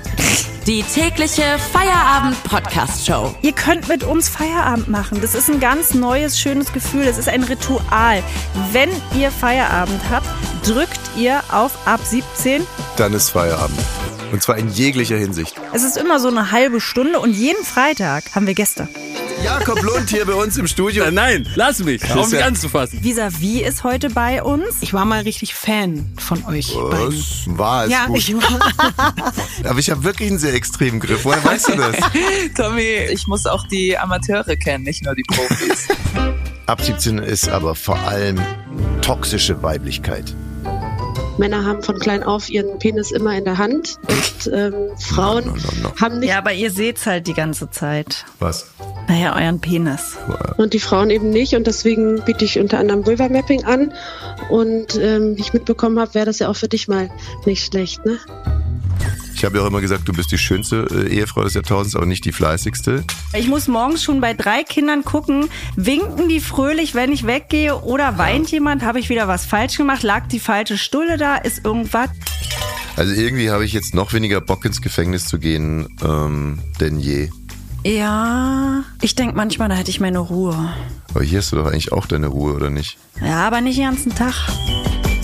Ab 17. Jeden Montag bis Freitag. Ab 17 Uhr überall, wo es Podcasts gibt.